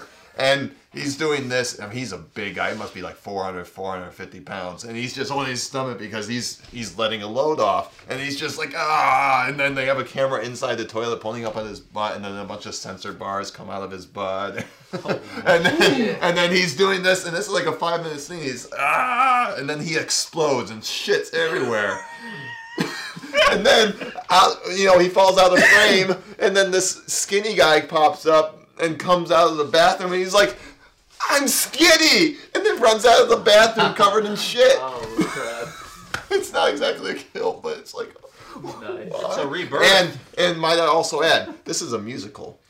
Okay, Um, well, Mark has to watch it now. Oh, I know. I really do have to watch it now, and I, I, I don't I can't think of a better place to, to wrap And- this up Oh, yeah, that- that's than, it. than that. I think that's that's the uh, That's a big finale for us. we uh, stuck the landing there. Yeah. Um, uh, but uh, you so can say that. in, indeed, so Um, uh, we'll roll out the red carpet for you, sir. Um, uh, we'll let you plug whatever you're working on and wherever the uh, the lovely people watching this can find all your wonderful stuff. And uh, and you know, of course, anybody that might you know might, out there that might want to hire you as well. How can Yeah. they find out about that as well? Alright. So Well, first off, I want to thank you guys for you know taking the interest in my work and you know my insanity of you know what I like to do, you know, in my free time, which is always because this is what I do for a living. Uh, well, it's not living yet, but It'll get there. But um, you know, hard work pays off. But um, I really want to thank you guys for coming out here and everything like that. Um, so again, my name is Dennis Preston. Uh, my uh, business is Preston Perspectives. Anything from gunshot wounds to full creature suits. So, you know, any of your practical effects desires. Uh, you know, if I haven't done it before, please. I love a challenge. You know, I'm perfectly fine with negotiating. You know, working out ways to you know work around the budget and everything like that. Um, you can find me on Instagram as uh, at Preston underscore perspectives, or you can find me on Facebook there uh, as Preston Perspectives, or you can even go to my website, prestonperspectives.com, where you'll find all the information that I just fed to you. And as we were discussing earlier, my film uh, Later, it's a post apocalyptic thriller. Uh, if you go to the Facebook page, you'll find a whole bunch of awesome behind the scenes footage. Uh, you'll find behind the scenes uh, pictures, you know, uh, screen grabs. We're about 98% of the way through. Trailer is hopefully supposed to be coming out soon once we're done editing. Uh, there's an awesome poster you can gawk at and everything like that. And uh, I just want to say thank you again, guys. Thank you. Absolutely. Thank you for having Thank us. you, Thank you for having us. Um, and as always, uh, thank you, Ni- uh, Nightmareers um, out there. It's been a while since I said that. Um, uh, please like, share, and subscribe. Um, uh, and uh, we have a, actually a tradition, real quick, before we really sign off. Um, uh, are you able to plug any any final thoughts before we close out? Uh, I think, uh, you know, I'm, I'm good. awesome, awesome, David. None. Yeah, it's, you're the one who makes a big deal about final thoughts. Yeah. Zach, any final thoughts? Squirrels. Of course. Brandon, any final thoughts? Really looking forward to seeing later, Oh, and well, uh, appreciate your it. other one too. The uh, um, uh, Fields of Red, yeah, that one. Indeed. Hey, and then uh, my final thought is thank you so much um, for having us out here. thank you so much for hosting us. I'm glad we are able to do the very first interview, um, uh, not in uh, our particular studio. So thank you for hosting us and being the first one. Um, as always, please like, share, and subscribe. Uh, tell your brothers, sisters, uncles, aunts, sisters, best friends all about our wonderful channel. Uh, we want to get that uh, subscriber uh, count up. We really appreciate it. Um, uh, stay tuned for all the amazing things we have. Um, everybody, you can find us officially at uh, Midwest Horror on all of the Instagram. Midwest Horror Network. That Midwest Horror. Thank you, thank you. Midwest Horror Network. Uh, you can find us on YouTube, Facebook, Instagram, and now we can find us on Slasher. Slasher, the brand new uh, um, channel. Thank you so much as always, and uh, we'll see y'all soon. Bye.